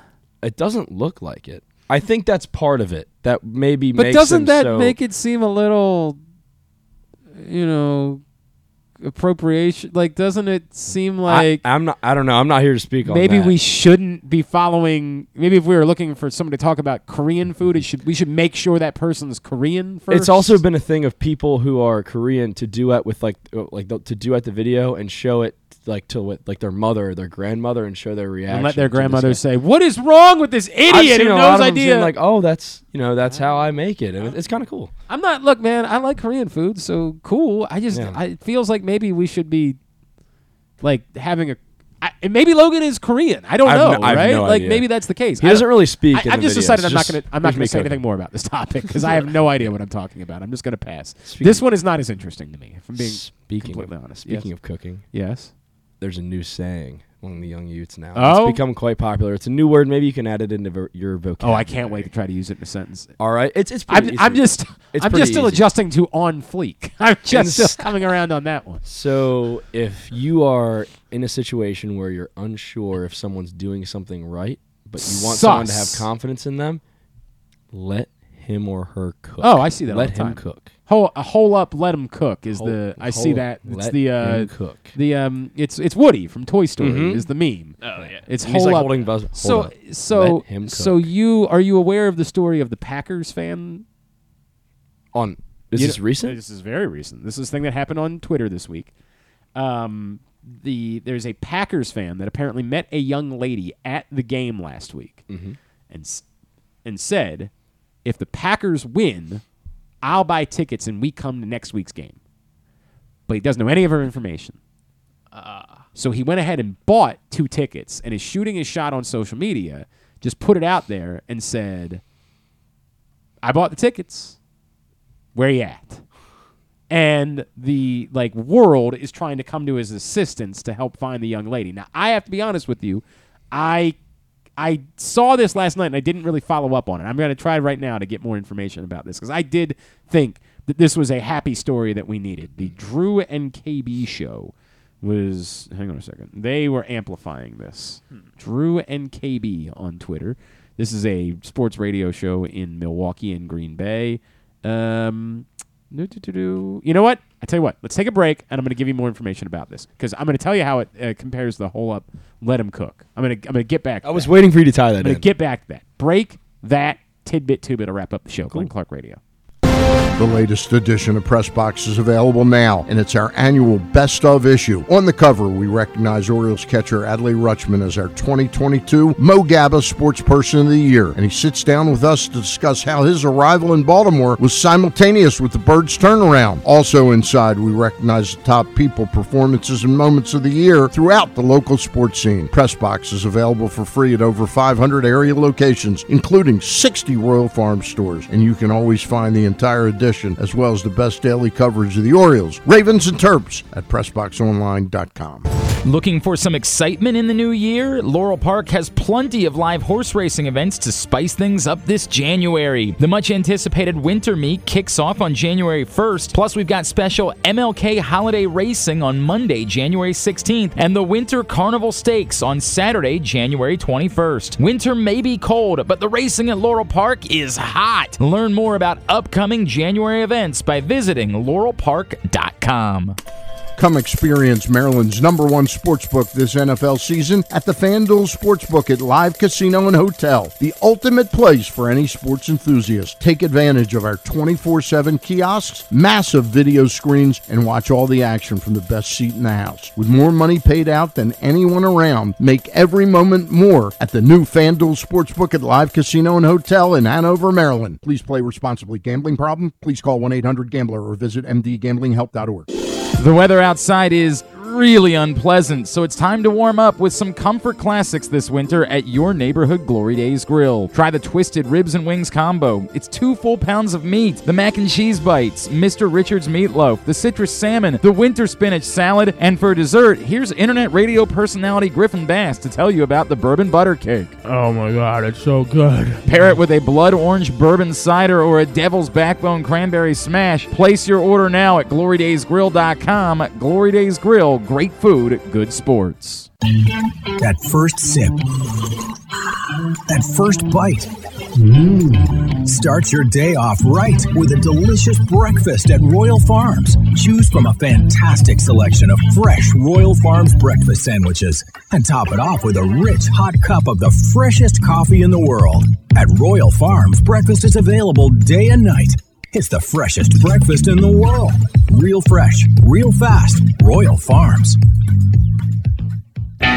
Stan the Fan here, welcoming back one of my favorite sponsors, the Costas Inn. And everybody around Baltimore knows the Costas Inn is a great place to go and grab crabs, steaks, salads, soups, whatever's on your mind to eat in person. But did you know that the Costas Inn has upped their game? They are now one of the premier takeout places in Baltimore. Give them a call now to order your food 410 477 1975. That's the Costas Inn, over 4100. 100 North Point Boulevard. Tune in to Simply the Bets every Tuesday and Weekend at Bookies every other Thursday at 11:40 a.m. And if you really have nothing better to do, keep listening to this show too. So you got to turn my microphone back on. So there's apparently some controversy related to this Packers fan. The tweet has been deleted. And I remember the only reason I was able to find that is because I was I kept searching like Packers fan, Packers date. I'm searching all these things. Then I remembered that one of the parts that like a lot of people really liked this story, and then there were a couple people who were like, "That's kind of creepy" because the first word of the tweet was "honey," and I just sort of like accepted that it might be a Midwestern thing, you know, like that. Like he said, "honey." I found, you know, I I got the tickets. We met last week at the tailgate. You said, or I said, if if the Packers win, we'll I'll we'll go to the game again next week or something like that. And it was getting all sorts of traction, but apparently the original tweet has been deleted by the author of the tweet, and I don't know why. Now I'm even more interested because I want to know. The reason I brought it up is because one of the first responses that I saw last night was most people seemed to enjoy the story and thought it was sweet and cute. And I saw the whole up let him cook meme with It's a good um, meme. with uh, uh, Woody from Toy Story. I don't even remember what movie, which movie that that scene came from. It might have but been- he's like holding somebody back. It might have been Toy Story three when Lotso's the the Right, villain, and they're in that like place where they're like They're all about to be burning all to the death, toys. yes, correct. like Don't spoil that. it. I don't know. It's it's a movie that came out a decade ago, Griffin. Chill out. People might not have seen it. Um, And it, whatever it is, the meme is "Hole up, let him cook," and I enjoy it. It's it's it's used well. But now I have lots of questions about the scenario. Why was this tweet deleted? I don't know. Did we find out? I did see one person reply, "I know this girl. She's taken." Ah, and I be it. wondered if that's the case. But why wouldn't he just say like, "Well, I've got these tickets. Maybe I try to find somebody else." Right then, open it. I'm gonna open it up if if Do- anybody else do wants we to find out that the guy is a creep? Did we find out Maybe that like somebody some- say, "Hey, dude, old like tweets or- you're, or no, that like you know he might be Uh, he is. He is. He is. He really is a It's creep. like a genuine creep, you know? Like, I don't know. I just have a lot of questions because this was enrapturing the internet last night at a time where we needed something, a distraction from the the very heavy things we've been dealing with in the football world. This was something nice and lighthearted. distraction. And so I appreciated that, but now I'm interested. Now I don't know what the story is. I'll, I'll I'll follow this and yeah, see. get, I'll to the, see bo- how get it to the bottom of this. You're, will- you're our you're our young person beat writer here. I'll try. Get to the bottom of what's happened with this. You got to figure out who the person was first of all that deleted the tweet. You got Okay. to look into that. All and we got to get more information about what's going on there. All right, quickly, let's do tidbit and tubular. Tidbit is brought to you today by the Baltimore County Police Department, who are hiring right now. Cadet salary started over thirty thousand dollars. Entry level and lateral officers over sixty thousand dollars, and both entry level and lateral officers also eligible for a ten thousand dollars signing bonus. If you're thinking about making a change in your career, great benefits available medical, dental, vision insurance, tuition reimbursement, 15 sick days per calendar year with no limit. 410 887 5542. Join BaltimoreCountyPD.com. Uh, all right, so this one from uh, actually like a couple weeks ago on Christmas Day, uh, Nikola Jokic recorded the fourth 40 point, 15 rebound, and 15 assist game in NBA history. No offense. That's not as impressive as 60 points in 20 No, it is not. and It 10 is not. So that one, that's why that one overshadowed uh, uh, that last week. Uh, but I did want to make sure I threw this out there. So 40 points, 15 rebounds, 15, 40, 15, 15. Um, only done four times, uh, and twice by one player, and then also another player. So there are two other players that have done this, joining Jokic. All right, Wilt Chamberlain. It is not Wilt Chamberlain. That's funny because that was going to be my guess. I'm also going to guess that James Harden or Russell Westbrook was going to be my James guess. Harden. James, Harden did it uh, in 2016. What about Westbrook? Not Westbrook. Westbrook has not done it. So the other guy did this twice. Like you said, stays forty points, 15 rebounds, 15 assists. Oh so Jokic did it on Christmas Day. Harden was the last to do I- it in I mean, 2016. Uh, Oscar Robertson seems like the obvious. It is Oscar Okay, Robertson. He did it once in 1961 as well as in 1962. So then there was a very long layoff before. Thankfully, these were obvious answers and not David Thompson, right? Like, thankfully, we didn't get to that point. I, by the way, the next guest was just going to be Elgin Baylor for the sake of making it Elgin Baylor at this point. It's always Elgin Baylor. All right, that that's it. That's yes, what we got? that is it. That right, is very it. 12:30 had a short one in, Thank the, you. in Yep, chamber. I appreciate that. Very well done. Uh, Tubular is brought to you by the all new Ginsu Kamado Grill. Course, it's the perfect ceramic tailgate or home grill for searing, baking, smoking, grilling all kinds of food. Use the code tailgate, save $100. GinsuGrills.com. Uh, tonight, not a lot on the local front. Morgan State's at home, six o'clock, but they're playing Goucher. It's, I guess it's a neat thing if you're you, you're a Goucher alum that wants to go support your team or something like that, you get to see him play a D1 team.